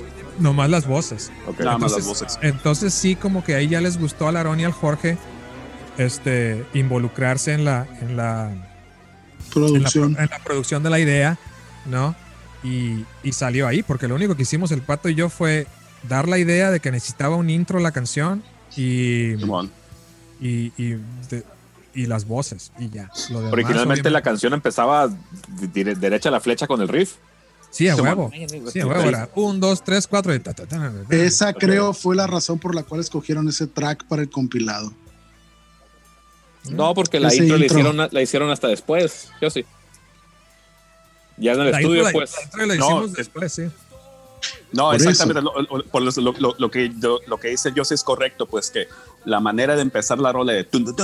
Ah, ok, ok, que- ok. que- que- no, no por el intro propiamente, yo sí. Correcto. No. Ajá. Y, y- y- y muy pro- y muy probable por, por la voz, por la voz de, ah, casualmente mía, de, de estoy de vuelta en la tierra. Güey, esa madre es su- su- super bumburi, cabrón. Sí. y, y cómo me echaron carrilla, ¿no? Oigan, Y hacer la intro esta fue complicado, le salió rapidito lo que traían No, en la salió idea. en chinga, güey. Sí. Salió Chinga. madriza, güey. Sí, fue Salió en chinga, chinga, pero sí fue un. Es un recuerdo que tengo yo muy, muy padre, pues porque es. Ya habíamos terminado de grabar la canción, o sea, ya nos teníamos que ir. ¿Me entiendes? O sea, era agarren los fierros, por fin la terminamos. Este, quedó chingona, nomás había que mezclarla y ya. Ok. Pero, pero yo creo que en, en- no sé, o sea, en un, en un esfuerzo por querer perpetuar el, el- el- el- El momento. el momento, ¿no? Y estar en el estudio más porque estuvo súper chingón. Este, propuse esa idea y, y salió, ¿no? Y, y salió y, y se invirtieron bien el Aarón y el, y el Jorge Sánchez. Este, que obviamente el- el- los únicos dos músicos de verdad ahí eran ellos dos, ¿no? Oye, y era cinta, obviamente, ¿verdad? Sí, No, sí, no era, no era DAT, pues era cinta ahí todavía. no. Vamos que poner, poner la cinta al revés todavía era difícil, pues no es como ahorita en el Pro Tools que le haces un, un comando y ya, ¿no? Sí, pero ahí ya, ahí ya fue este, Ah, ya digital. ya, ya en cinta de, de 24 o 12, ¿no? 24 canales o 12, 24 Sí, sí, sí. probablemente. Sí, seguramente. De do- que son dos pulgadas la cintota esa. Sí, sí, sí. Sí. Ahora, hay, hay- hay otro dato ahí curioso que yo recuerdo que fue que el Aarón grabó las canciones para pasarnos el track, nos los pasó en cassette, pero el Aarón había conseguido, no sé dónde chingados, un cassette Sony de cerámica, güey. Es la única vez en mi vida que yo vi un cassette de cerámica. El cassette era de cerámica, güey, era pesado como la chingada, güey. Ahí yo conocí el DAT, pero me acuerdo que nos pasó el tema así, me acuerdo que me lo prestó a mí como te lo encargo mucho, Pato, ¿no? Y era así como de, güey, este pinche cassette blanco de cerámica, güey, pesadísimo, que le había costado, no sé, güey, le había costado como 50 pesos o 50 mil pesos de los viejos pesos con tres ceros. Y era como de, wow, no mames, güey, aquí viene la rola. Y me acuerdo que agarré la rola, la grabé en un cassette, hice pues, algunas copias para mis amigos, era chingada, pero, pero fue como de para atrás, ¿no? Pe- pe- oigan, ¿y ese cassette de fue? cerámica. ¿Y cómo Entonces, fue el, la, intro, la- el intro fue al final. El intro fue al final. Esa es la. ¿Y cómo la- fue la, la sesión de grabación? ¿Te- ¿Tocaron todos, eh, todos juntos o, o la- lo- para que quedara la batería y luego las guitarras y el bajo y Pues la voz? fíjate que. Em, pues obviamente era la batería y el bajo primero, ¿no? Y, como éramos tres, era muy fácil este, tocar los tres juntos. Pero yo me acuerdo clarito, estaba. Yo estaba en la consola con la guitarra. Eh, Estaba el Jorge Sánchez en la consola, yo estaba de su lado izquierdo, eh, en una silla, el Aarón en un sillón ahí. eh, no recuerdo dónde estaba el pato. Y el Caneco, obviamente, en la batería, en el cuarto de. Si estás en la baterías. consola, si estás, en el- en lado- si estás sentado en la consola, el cuarto del lado derecho. Ajá. Entonces yo estaba sentado del lado izquierdo de la consola en el cuarto de la consola y por el vidrio yo alcanzaba a ver al Canek.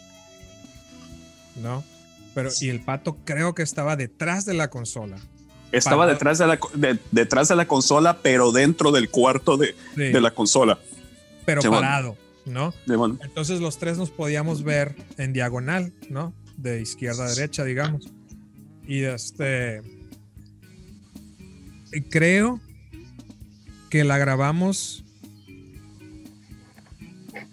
hasta que el Canek por fin pudo terminar la canción, ¿no? Ya después era grabar el bajo, porque la guitarra la tocamos al último, la grabamos al último. Y este, pero la guitarra base fue la misma guitarra eh, que toqué cuando el Canek por fin la pudo terminar. En el tracking. Porque, porque no hay manera de que yo la pueda terminar exactamente si la hubiera vuelto a grabar. Porque en el final, si te fijas en los, en los dos, fin- en, en, en el, en la última nota de la canción, cuando el Canek no debía de volver a pegarle al platillo y le volvió a pegar, yo levanté mi mano para un mi quintas, ¿no? Sin querer queriendo. Y está al puro chingazo. Entonces, olvídate, imagínate volver a hacer eso. O sea, la guitarra base quedó ahí, que eran puras quintas, fueron puras quintas. Las puras quintas quedaron de la primera guitarra. Entonces, después yo creo que grabó el bajo el pato. Y ya después yo grabé las demás guitarras, que las demás, lo interesante de esto fue para mí, obviamente yo puedo tocar esa canción solo en vivo sin ningún pedo, Ajá. porque nomás era una guitarra, Sí, sí, sí. pero en el estudio grabamos tres guitarras. Ok. ¿no? Entonces el Jorge Sánchez y el Aarón lo que hicieron fue me, me- me, eh, desarmaron la guitarra en tres. Las quintas, que, yo, que yo no tocaba nada más puras quintas, ¿no? Y luego hay una guitarra con, con flanger que toca acordes en, en los puentes o en lo que era el coro, que no hay coro, ¿no? Y luego está obviamente los, los incesantes solos que el Aaron grabó, ¿no? Eh, que, la verdad yo no- por eso quiero volver a grabar la canción. Oye, oye, oye, y bueno, ya eh, las guitarras, lo último fue la voz, supongo. Ujú. ¿La voz fue derecha a la flecha o hay algún truco ahí de doblaje o algo, Pato? No, No sé, no sé, no sé. Oh, mira quién, quién llegó, Chinillo. llegó Ya mi llegas tarde, chinín, pero bueno. Llegó mi chinín.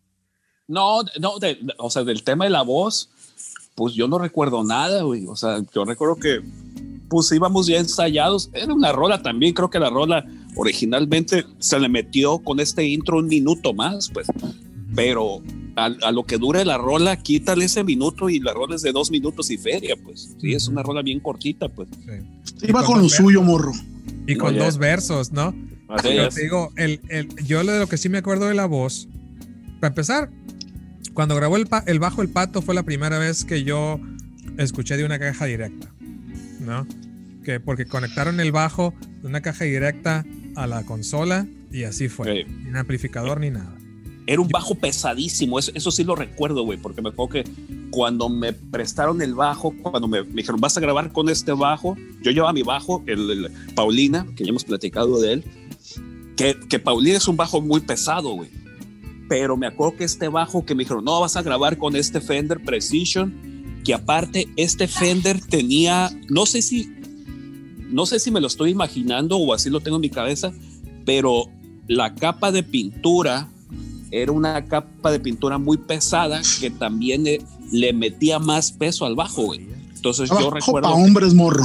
un bajo para hombrecitos, compa. Y yo, Así con- es. y yo me acababa de hacer manicure y decía, ¿cómo? Pues, pues quiero salir. Oye, Pato, ¿y Hermoso. por qué, y por qué te, te impusieron el- el- ese instrumento? Ah, por- era ah, del ah, estudio, ese ¿qué? bajo Ajá. e- e- era del estudio y era un bajo para estudio, pues. Sí, entonces fue como de, estás tocando con este pinche bajo mamador, güey, que no me acuerdo que, cuánto me dijeron que costaba, güey, pero era una cantidad exorbitante. Para mí en ese momento era como de, güey, era un pinche bajo carísimo, muy pesado, muy feo. eso sí lo recuerdo que era un pinche bajo feísimo, pero que seguramente tenía un sustain impresionante, cabrón. Y yo, No, yo, yo me, yo- me- me imagino, me imagino que no quisieron batallar y este bajo está calibrado y, y la electrónica está en óptimas condiciones y era- para no estar la batallando calidad. con hums y con que las cuerdas viejas porque No, Miguel. La verdad es que le vieron la pinta al pato cuando bajó el bajo. Dijeron, Nel, le vamos a dar algo bueno, porque si no va a ser una putiza grabarlo. Sí, Era te- parte- morro, toca. Era Morre, parte, tóquele. era, era parte, no, era, era la calidad de los instrumentos, o sea, porque llegabas con cada chingadera, Claro. ¿no? Entonces, igual me pasó a mí, ¿no? Yo llegué con mi guitarra y, y con el, el, el- lo único que tenían aquellos entonces era mi guitarra, mi am- preamplificador y, y, la, y el delay. Entonces, conectamos mi guitarra, el preamp y el delay a la consola y este de directo, ¿no? Ok. Y, y estaba sonando muy bien, pero como ustedes ya lo saben, mi preamp hace mucho ruido eh, por los bulbos. Y este, entonces terminamos, terminó Larón teniendo que pedir prestada una guitarra y un, y un Digitech, una, un rack de efectos Digitech. ¿Quién era el, el, el, el, el vato? De, uno de Ergo Zoom, creo, era el guitarrista, ¿cómo se llama? Polo. No. El Guti. Uno, su- uno flaquito de Sí, el pelos Guti. chinos. El Guti, el Guti. Uno súper flaquito de pelos chinos. No sé si era Ergo Zoom, de una banda de, ese- de ellos. Este, en fin, el Aarón se lo pidió a uno de ellos. Era un, un rack Digitech bien chilo. Este, y una guitarra. Pero ahora en, en retrospectiva, eh, sí, sí les he, he de haber dado bastante batalla porque no los dejé que me cambiaran de guitarra hasta el final. Entonces yo, yo quería grabar a huevo con mi guitarra, pues. Claro. Entonces grabé con mi guitarra las dos guitarras base, la, la- las quintas y los acordes con flanger, porque lo que pasa es que mi guitarra pues es súper chafa y era bien difícil de afinar y se desafinaba muy fácilmente todavía. Ahorita la estaba tocando y, y- y se desafina muy, muy fácilmente. Entonces, este, por fin la, la, la usamos y al final sí cambié de guitarra y me dieron una Ibáñez, una cosa así, eh, con la que Larón tocó los, re- los requintos y yo toqué este, dos, tres este, pulls, ¿no? Que le jalaba unos, unos, este, o unos, ¿cómo dicen? Un dive bomb. Sí, el- sí, sí. la- Wow. el- Ajá, boom al final. Y este, y cómo se llama, y dos, tres figuras en, en, en la canción que hice yo en la guitarra, porque yo nunca fui, y en aquellos entonces apenas iba empezando a aprender a tocar. Ahí sí sentí mucha presión de, de, de, sal- de salirme con un, con un, con un requinto así que ahora sí puedo requintear así, eh, este, Del metal. eh, no, pues ahora sí puedo improvisar, ¿no? En aquellos entonces no podía improvisar, tenía que tocar algo ya ensayado, ¿no? Sí intenté improvisar y salieron dos, tres cositas de la improvisada que nomás están en el final de la canción, en el, en el outro. Ok. Eh, pero, pero fue bien difícil y ya fue cuando me di por vencido y dejé que Larón hiciera ese cagadero y, y pues ahí está. Oigan, al, final, al final de cuentas. Oigan, ¿y, ¿qué- y la, la letra? ¿Ya la llevaban completa? El pato se la inventó y se la copió no sé de dónde. A ver, cuenta, morro. ¿Cómo está ese cotorreo? Está siguiendo los pasos de su ídolo. Tradujo, una canción de The Cure o algo así, me dijo hace poco, me confesó. Me confesó el- No. y yo Ultrasónico Podcast, estás en vivo. y yo pensé, y yo pensé que, que era la poesía del pato. La A pena- ver, No, Pato. güey. No, A no, ver, no. patito. Eh, eh, las ¿De letras. la las letras de, de, de Sinergia, evidentemente no recuerdo de dónde salían, pues ahí les escribimos y le, y le hacíamos a la mamada. Y me acuerdo que yo en ese entonces traía, eh, traía, yo no sé dónde compré un libro, no sé si de poesías o de letras de The Cure, güey. Estamos hablando de 90 y 94, donde eh, no había tanto acceso a la información y en algún tianguis rock and rollero me encontré un librito que ya no lo he vuelto a ver en mi vida, donde venían, no sé si venían como letras de The Cure, pero de los primeros discos Traducidas al Este, español. traducidas al español, o no sé si eran como anotaciones de letras de Robert Smith, chinga. no toda la letra es, es- es- es de Robert Smith. Tengo idea que agarré como un par de frasecitas y las moví tantito y están en la letra de... de- Yo de- te- Al mero estilo Bumburi. tengo- yo tengo otro, yo tengo otra, otro recuerdo. Yo me acuerdo que el Tato me confesó eso ya muchos años después, ¿no? Pero el segundo verso eran partes que yo escribí. El primer verso fueron, el primer verso son las partes que tú escribiste con lo que te fusilaste y el segundo verso los escribí yo porque cuando estábamos grabando la segunda canción, el Segundo primer verso. verso de la segunda canción era mi letra y el segundo era el tuyo. Y era eso de, era eso de, iba, anoche soñé con aviones que nublaban el cielo azul, una madre así. Eso, eso era el primer verso de la otra canción que queríamos que era la que se grabara en, en lugar de eso. Válgame. Y tú me Válgame. dijiste, yo me acuerdo de esto porque yo estaba escribiendo letras un día y cuando escribí esas, esa, esos, esos, ese verso, te hablé por teléfono y te, y te lo platiqué. Te dije, ah, mira, checa esta madre. Y de ahí tú después escribí, ¿me entiendes? Entonces era, era como tú hacías tantito y luego yo hacía otro. Y tú hacías Simón. tantito y luego yo hacía Simón. otro. Entonces le- Sí, sí, le- entre los dos lo hacíamos. Fíjate que yo no sé por qué, pero me acordaba, quizá lo inventé o es de otra historia, pero según yo me habían platicado ustedes que la letra la hicieron ahí en el estudio, así de que, órale, tenemos que cantar algo, órale. No, no, no, no. Ya la No. llevaban. ¿Y por qué, No, se, llama, por qué se llama ausencia? El Jorge le puso así. Órale. Porque te digo, eh, la tierra, la ceguera, ¿Ah? que es, que es la frase con la que abre, se podría haber llamado perfectamente así, ¿no? Han de haber llegado con un pinche nombre raro como los que usa el pato. No, Calzón, calzón flameado, una pendejada así. no, según yo recuerdo, a ver, Pato, si te acuerdas distinto. Yo recuerdo cuando el Pato estaba grabando la voz.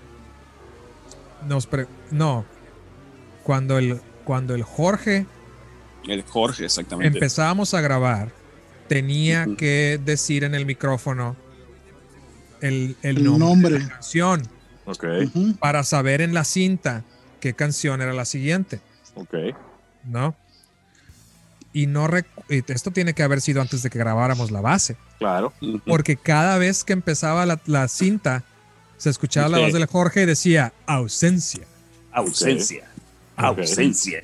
Ajá. Sí. Ok, Pero fue el Jorge Sánchez el que se aventó esa. ok. Porque, Porque te digo, la, la- seguramente, seguramente nos preguntó ¿cómo se eh, llamaba? ¿Cómo se llama la canción? Y nos volteamos a ver con cara de pendejos. Pero, ti- pero tiene razón el pato. Tiene razón el pato de que la letra ya estaba. Entonces, seguramente el Jorge vio la letra y él dijo: Ah, ok. Ausencia. Este, ese es el nombre de, de esta canción. Sí. Ok, Sí, porque sí, fíjate sí, que sí. La, la- la prim- el primer verso, la primera frase es, es ganadora, ¿no? Eso de estoy de vuelta en la tierra de la ceguera, de vuelta a donde el sol nunca brilla. Está muy chilo, loco. ¿eh? Neta, güey. O sea, fuera de, fuera de onda está chila, güey. Sí, no, ¡Bumburi! eh, Bumburi. pero, pero, pero también hay, hay que ubicar ese- esta cosa de pues, éramos unos, tenemos tres plebes locos tocando con bandas que sí tenían un poquito más de trayectoria, ¿no? Que tenían un Y poquito eso- más de mis, Y eso, más, les, más, más de y eso les representó alguna presión. ¿Ustedes sabían quién más iba a No. estar y, y les importaba? Ah, No. bueno, bueno, sí, no. un poquito, pero A Oigan, mí no. sí. ¿Y cómo estuvo que, que terminó grabando Arongo Bea es- esos eh, eh, acrobacias guitarrísticas este, por toda la canción? Ni sé, fíjate que, que te digo como, yo creo que yo me di por vencido de tratar de improvisar solos. Eh, yo la verdad no, no creía que la canción necesitara nada de eso. Absolutamente nada, ninguno. La canción hubiera estado perfectamente bien sin, sin nada de eso. Este, pero yo creo que me di por vencido y, y me sentí musicalmente como apagado, pues ya en la noche dije, ah, la chingada, que haga lo que quiera este cabrón, ¿no? ¿Pero se los propuso o, o- o tú decías como que le falta algo aquí o... No, como que improvisó todo eso. Y, y yo pensé que en la mezcla iban a quitar la mayor parte de ello y iban a dejar unas cuartas partes ahí nada más, ¿no? Y tal vez esa era la intención, pero al final de cuentas dejaron todo el chingado track. ok. ¿no? Fíjate que a, a mí el- el- la, la intro, el, el riff con el principal que traes en la canción, pues con tu característico muñequeo, la mano derecha, pues muy agresivo y muy percusivo también. Y, y todos los, los, los- las variaciones que hace en la guitarra. Perfectamente, perfectamente definen todas las partes de la canción y como bien dices, pues no, realmente no, no había necesidad de otras cosas más. Si le pones atención únicamente a tu guitarra, pues escuchas un chorro de detalles bien fregones. ¿no? Sí, no, y, y te digo, por eso yo este, he estado pensando, dijo, voy a grabar estas canciones, ¿por qué chingados no las he grabado ahora que se pueden grabar este, en casa muy fácilmente? Y, y sí, me, me estaba proponiendo grabar la canción para, para grabarla de la manera en la que yo la Visualizaste. Lo hubieras querido dejar. pues. Este, y sí me gusta cómo está grabada y cómo suena, e inclusive con todos los malabares del Aarón en ella. Este, de hecho, si la, la- ahora que la quiero volver a grabar, la voy a grabar y voy a dejar ciertas partes del Aarón en ciertos lugares a mi manera, ¿me entiendes? Pero no en toda la, en, en toda la canción. Es que Este, hubiera, hubiera tenido más impacto si lo hubieran dosificado, en vez de que hubiera estado toda la fregada canción desde el principio hasta el final, ¿no? Sí, y fue porque me acuerdo claramente cuando se la enseñé a mi hermano, que mi hermano, el, el, el guarache es, es muy musical, eh, de todos tipos de música le gusta a él, ¿no? Eh, pero no es de esos que, ah, me gusta toda la música, ¿no? Al vato le gusta toda la música y se la sabe de todas, todas, se sabe el- el- la historia, de dónde viene y todo esto, ¿no? Entonces sabe música muy bien. Se la estaba poniendo la música a mi hermano, se la puse en el estéreo en la casa y me dijo, ¿qué pedo con ese pinche Aarón? Ya sabía. Mi hermano sabía que yo no era el que estaba tocando eso. O sea, yo no, Claro. le, tuve, no le tuve ni qué decir. No, le dije, pues no sé, le dije, ahí, ahí ya quedó. No, es que hay, hay unas partes que incluso si hubiera estado un poquito más bajita, independientemente de que hubiera estado la, la guitarra ahí, hubiera, se hubiera integrado más a la, a la base, pues si hubiera sonado todavía más poderosa, pues. con la voz, este, como la mezcla, en la mezcla la voz está muy alta. Ajá. eh, yo le decía al, al Jorge, hay que doblarla. Y no está doblada, güey. Es Ok. una sola voz. Sí, sí, sí. Es, es una sola voz y ya. Eh, pero yo sí la quería doblar y no me hicieron caso. Como ya se, yo creo que se había acabado el tiempo o lo que fuera. Yo, porque yo le, yo le decía a Jorge, hay que doblarla, hay que doblar la canción. O Es que- doblar ah. la voz. Porque Oye, se escuchaba, se escuchaba en vivo, pues se escuchaba muy, claro, muy no tan muy producida, digamos, ¿no? Como, como Tenía- muy, muy a- así nomás, pues. Era cuestión de volverla a cantar una vez encima todo y ya, ¿no? Claro. Este, Fíjate y- que le- de- de- ya ahora sí tocando el tema de todas las canciones del disco, pues me, me puse a escucharlo, está ya en YouTube completo, pero completo de principio a fin, eh, tienes que andar buscando los tracks. Eh, pues todos los tracks, salvo los grupos de, de fuera, no sé si los grabaron en otro estudio, pero los que son de grupos de Culiacán, que, que, que sabemos que lo grabaron en el Constelación, suena pues aquel sonido que, cono- que conocíamos de Constelación de reverberación, ¿no? Suena con un chingo de reverb las demás canciones y la de ustedes no, güey. La de ustedes sí suena bien in your face, güey. Sí, fíjate que yo creo que eso fue eh, porque no son tantos instrumentos. Yo creo que sí. Sí. Sí, Es- les es permitió este, tener más filo. porque no son, porque no son, porque nomás en, en realidad fueron dos guitarras más los requintos y Batería bajo. batería, el, el bajo y solo todo fue de un chingazo. Entonces por eso suena así, por eso suena, no suena tan ah, con tantas guitarras, tanto, eh, tanta, No, suena, suena muy, muy in your face, güey. El sonido está bien potente, güey. Con todo y que conocemos cómo era, era el estilo de grabación. ¿no? sí. Sí, no, y luego la, la, Pues eso fue con la voz. Y te digo, para responder la pregunta de, de que si nos daba. A mí no me daba miedo que había bandas de mucha más trayectoria en el, en el, en el estudio o, o que habíamos. que habían decidido grabarnos a nosotros y a otras bandas de mucha más trayectoria, no. Este, porque yo en mi, en mi cabeza era, nosotros nos la rifamos y por eso estamos aquí. Y todos Eso es ustedes, y todos ustedes valen madre. A mí no me daba ni tantito miedo, güey. Ni tantito. O sea, pero porque yo estaba bien consumido con, con, con lo que nosotros estábamos haciendo. Entonces estaba totalmente cegado del, del, del, del mundo entero, pues. Y por eso no, a mí me daban, pues, este, yo- o sea, ninguna banda, güey. Y no es, no es por falta de respeto, es este, yo estaba enfocado en lo mío y a mí no me daba nada. No, a, a- mí, a mí, por ejemplo, lo, que yo sentía era como de ya lo logramos, pues, o sea, ya estamos al- nos pusieron en un disco con, con, bandas tan chingonas como Gaia en ese momento, con no sé si está Moltolupen, pero estaba la Naranja Mecánica, estaba el Pato, estaba este, otras bandas de metal, de ¡Vámonos! ¿Te acuerdas de, esa rola de ¡Vámonos! Y era como, güey, estamos al mismo pinche nivel, pues, pero, pero no, sí, estuvo padre. Estuvo padre fíjate que lo que comentabas tú ahorita, ahorita, hinche, de tener plena confianza en lo que ustedes estaban haciendo, pues de eso se trata esto, ¿no? Este, el, el rollo rock and roll siempre tiene una cierta arrogancia implícita.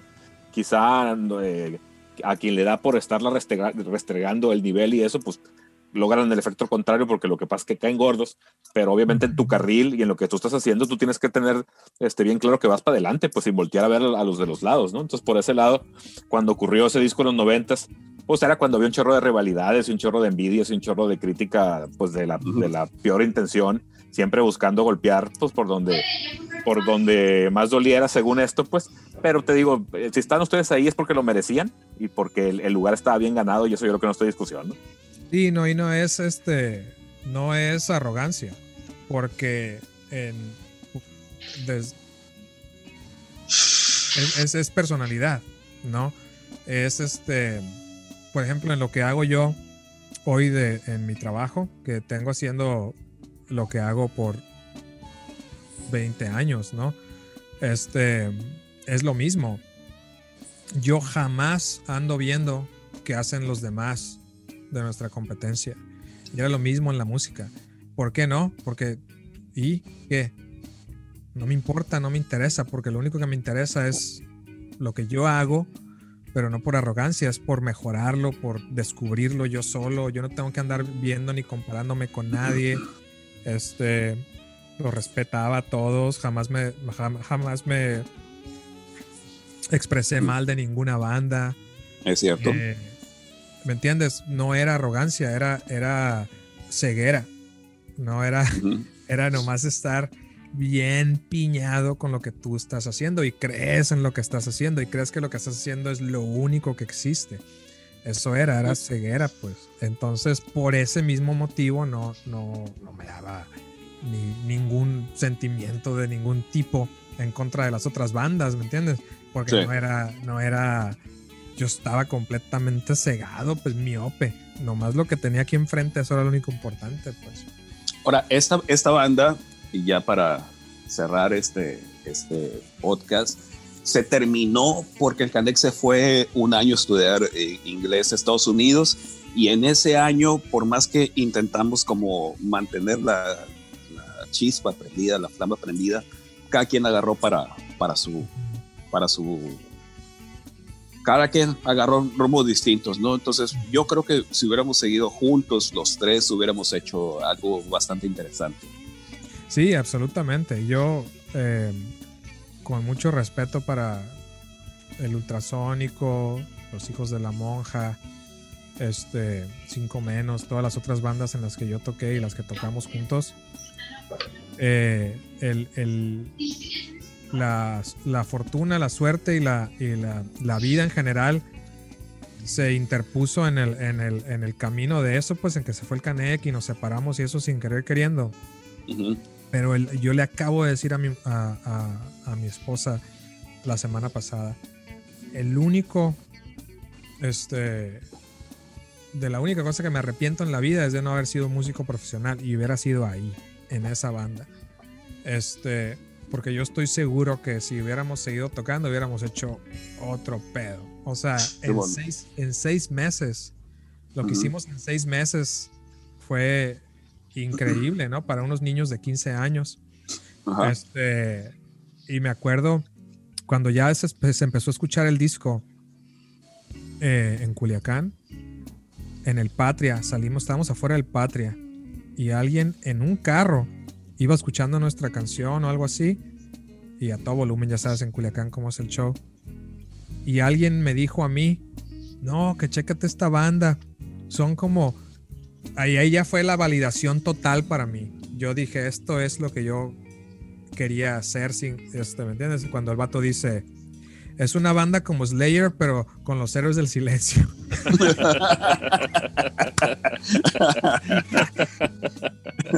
¿Y cuál, cuál fue tu respuesta? No, pues no dije nada, güey. Igual Está que con los chistes del pato. Igual que con los chistes del pato me quedé callado. Pero en mi cabeza, este, fue validar, fue una validación muy grande, pues, porque sin. Porque es obvio, pues, al pato le gustaban los héroes, a mí me gustaba Metallica y Slayer, ¿no? Simón. Entonces, no, el, que alguien más haya dicho nomás así de pura onda, ah, esta banda tocan chingón porque son como Slayer, pero con un poquito de los héroes. Dije yo, Pues no lo dijo de pura onda, digo. Para Sí. poder decir un comentario así tienes que escuchar y percibir "Ujú". e identificar. Entonces, imagínate, tienes 15, 16 años y, y, pues es lo, es lo más grande que has hecho en tu vida en ese momento. Y este, Claro. Y pues te sientes en la, en, en- en- La gloria, cabrón. en la gloria. Y, y desde entonces, para mí grabar es, es este, se siente igual. Y si grabo aquí en, en, en- en mi casa, este, cuando grabamos en, con el Juanón, con, con Ultrasónico, o, este, puta, es, es un, para mí estar en el estudio es lo mejor. Lo mejor, lo mejor. Como dice el pato, tocar en vivo está bien. Si me pagaran, está bien. Pero el estar en el estudio días enteros y semanas enteras, eso es, eso es lo más chingón. Totalmente. Oigan, y el, y el disco por ahí se pues, lo grabaron en el 95 este, y salió hasta el 98. ¿Les dijeron algo ahí? Hoy fíjense que se detuvo este rollo. Me imagino que empezó a fluir. Yo me acuerdo haberlo escuchado en cassette. El, cuando salió el disco yo ya lo he escuchado, ¿no? Este, ¿qué, ¿Qué pasó ahí? ¿Supieron? Yo no sé, la verdad. El pato seguro se acuerda. Yo me acuerdo, grabamos bien piñados. Teníamos la canción en cassette, como dice el pato, porque nos la pasó el maestro en, en, en un cassette y el pato la grabó. Este, y, y un día de repente había CDs y ya. Sí, los CDs los sacaron para un festival de rock, seguramente del, del 98, este, donde finalmente Larón pudo concretar este, la producción de ese trabajo. Y este, y, pero, pero evidentemente fue como cuatro años después de eso. Y, y, y nada más, lo único que recuerdo fue como un evento para un festival de rock del- del- de los que se hacían a finales de año en Difocur. Estuvo, estuvo bien cotorro porque cuando lo sacaron, varios grupos de los que habían grabado ya no existían, ¿no? Ya no existían. Incluidos ustedes. Sí. Sí. Y, lo- y- y luego esta cosa, Mike, que había esta canción de Naranja Mecánica y no sé si en el 98 Naranja Mecánica ya estaba en México, pues, ¿sí? Tú, tú corrobórame eh, es- este dato. Entonces, sí, grabaron, había- grabaron una que se llamaba Girasol, que también yo por ahí ya, lo he escuchado en unos demos de ellos que nos que puedo conseguir. ¿Cuál era la del calcetín? El calcetín era, era de otra, ¿no? Esta era de Girasol y no, no pudo estar porque ya tenían el contrato con Universal, pues. Ya no podían aparecer ellos en, por cuestiones de, de contratos. No, y, y- y- y- y- y hubiera sido un gran temazo porque en ese momento, pues, pues la naranja mecánica ya estaba en, en- en las grandes ligas del rock nacional, ¿no? Entonces era, hubiera sido muy interesante haber tenido el tema de la naranja mecánica en, en- en este compilado de bandas sinaloenses y, este, y que al final pues estuvo, pues Gaia, el, el, el Pato siempre ha sido un- una, una gran, gran banda en el, en el referente del, del rock pulichi y ahí estaba, ¿no? El Pato y pues las otras bandas, ¿no? Que, que entraron y salieron. Regreso al, al- al tema de Gaia, que fue un pinche tamazo muy, muy padre, muy suave, muy, muy, muy, muy chingón. Sí, Sí. el negro tocaba la guitarra muy chingón. Toca. eh, y, y cuando yo traigo en mi carro el, el disco, obviamente, en, en un iPod, una cosa así. Y este. Y son las únicas dos canciones que escucho. Si escucho canciones, son- es la de Gaia y la de nosotros. Este, obviamente, otra vez, con, sin, sin tratar de este, sin, con respeto para el resto de las bandas, no, no, no es porque no me guste su música, simple y No, sencillamente. claro. Simple y sencillamente es las dos canciones que a mí me recuerdan esa, esa época. Y, pero la, esa canción de Gaia está muy chingona. Sí, sí, sí. Y fíjate que la, la última canción del disco viene como, como si fuera la orquesta bajo presupuesto, pero es una canción de, de la Francelia. De los, de los versos. ¿Tocaste también Ah. ahí, tú, Vinche? Yo toqué el bajo en esa canción. Ok. Es verdad. Estás dos veces. Sí, no me acordaba. Es, esa, en esa canción yo toqué el bajo. eh, con el mismo bajo que grabó el pato la, la canción de Sinergia. Pero no Eh. se te hizo pesado, ¿verdad? No, no. No, pues morro marica. Ligerito, ligerito. Yo también que me acaba de yo también me acaba de hacer las uñas y no pasó nada. ¿Ves, Choco? ¿Ya ves? Fíjate ¿Cómo que eres? aquí viendo el- el- el- el- el- las bandas que estuvieron en el disco, pues abre el tema este de Gaia, un tema así con sintetizadores, con guitarras con delay muy padres. Eh, luego está Ergo Zoom, una Ujú. banda que se llama Bandidos, que si mal no recuerdo era Mazatlán, o es. Eh, está. Ah, caray. Necropsy, unos metaleros de, Ah, eran de metales. De metal de, de- de los mochis, ¿no? pues de los Mochis. mochis de Mazatlán, eh. Sí. Está Ergo Zoom. Ergo Zoom también. Está Ujú. Antítesis, que son el, el tema que dijiste ahorita, Pato, de vámonos. ¡Vámonos! Antítesis, Sinergia. Está el pato, que, de, que si, la memoria no me falla y los números, cuando salió el disco tampoco ya no existía el pato. Eh, está Hechos Raros, que son de Mazatlán. Está. Ah, Chihuahua. Ya no veo, cabrón. Ah, Jazz, Chihuahua. Jazz, que me imagino que era el grupo este del Romay. QSQ, Sí. no sé quiénes sean. Instintos, que si no es un símil, Instintos era la banda anterior del Silver y del, y del Vlad y Pato. Mm, Ajá. Y está no sé. y está eh, la orquesta bajo presupuesto, que está ahí hasta, hasta el, el- el último track con esa canción. Y ese fue el disco. En esa, Ajá. en esa toqué el bajo yo, nomás por andar de metiche.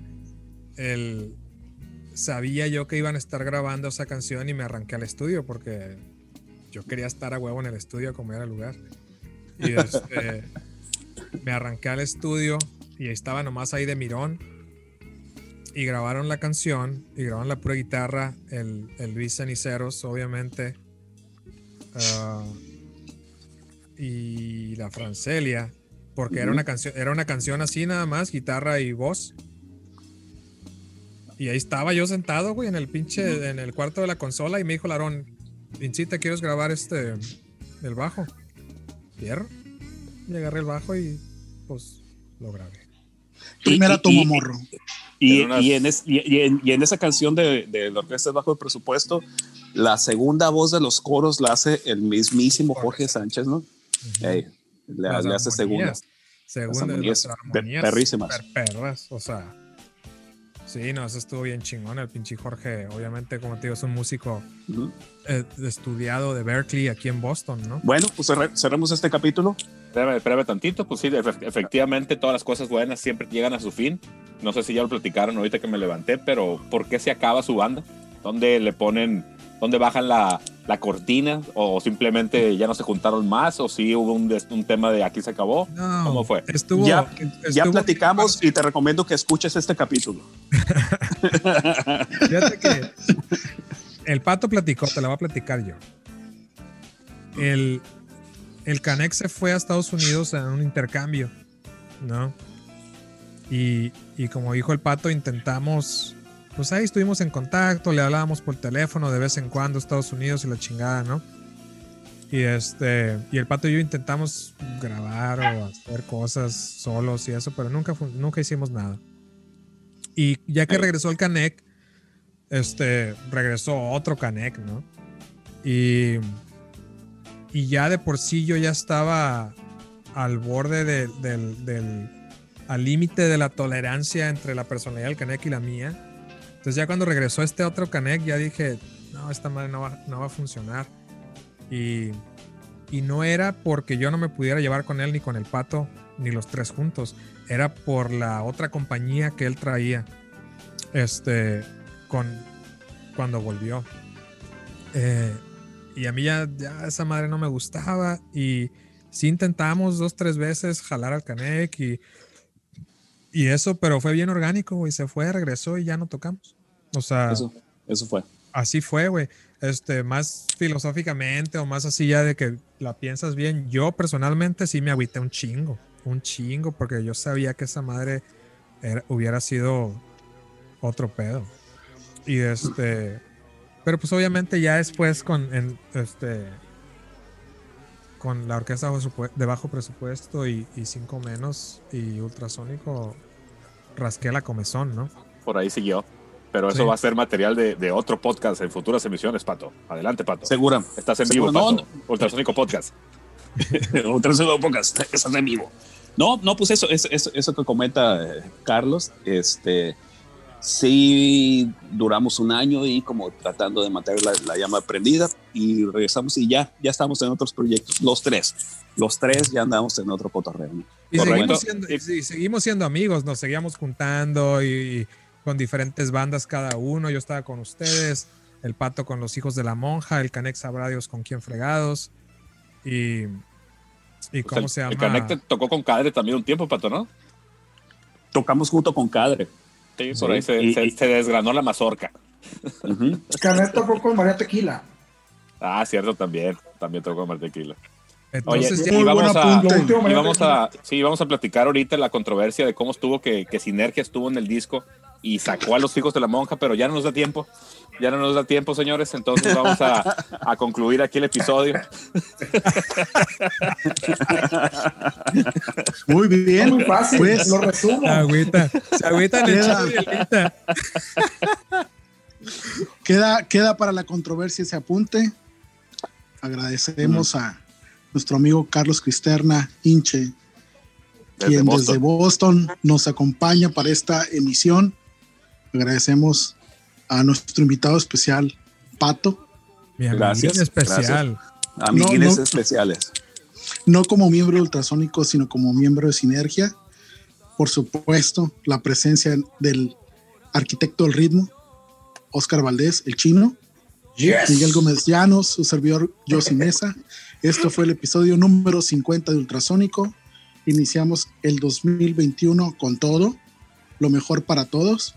Donde quiera que nos escuchen, buenos días, buenas noches, buenas tardes, buenas madrugadas. Bye.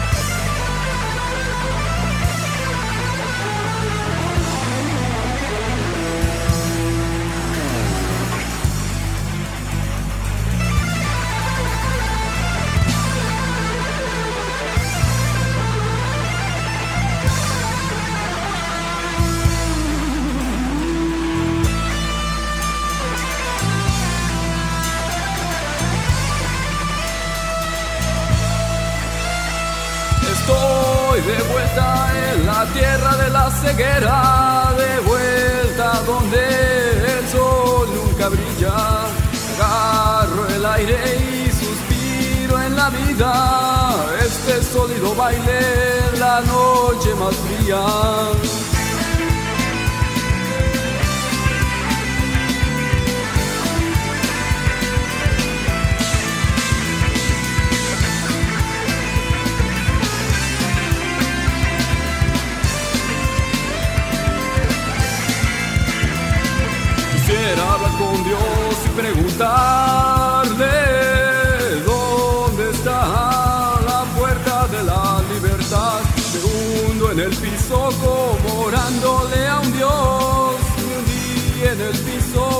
Rezándole al Señor.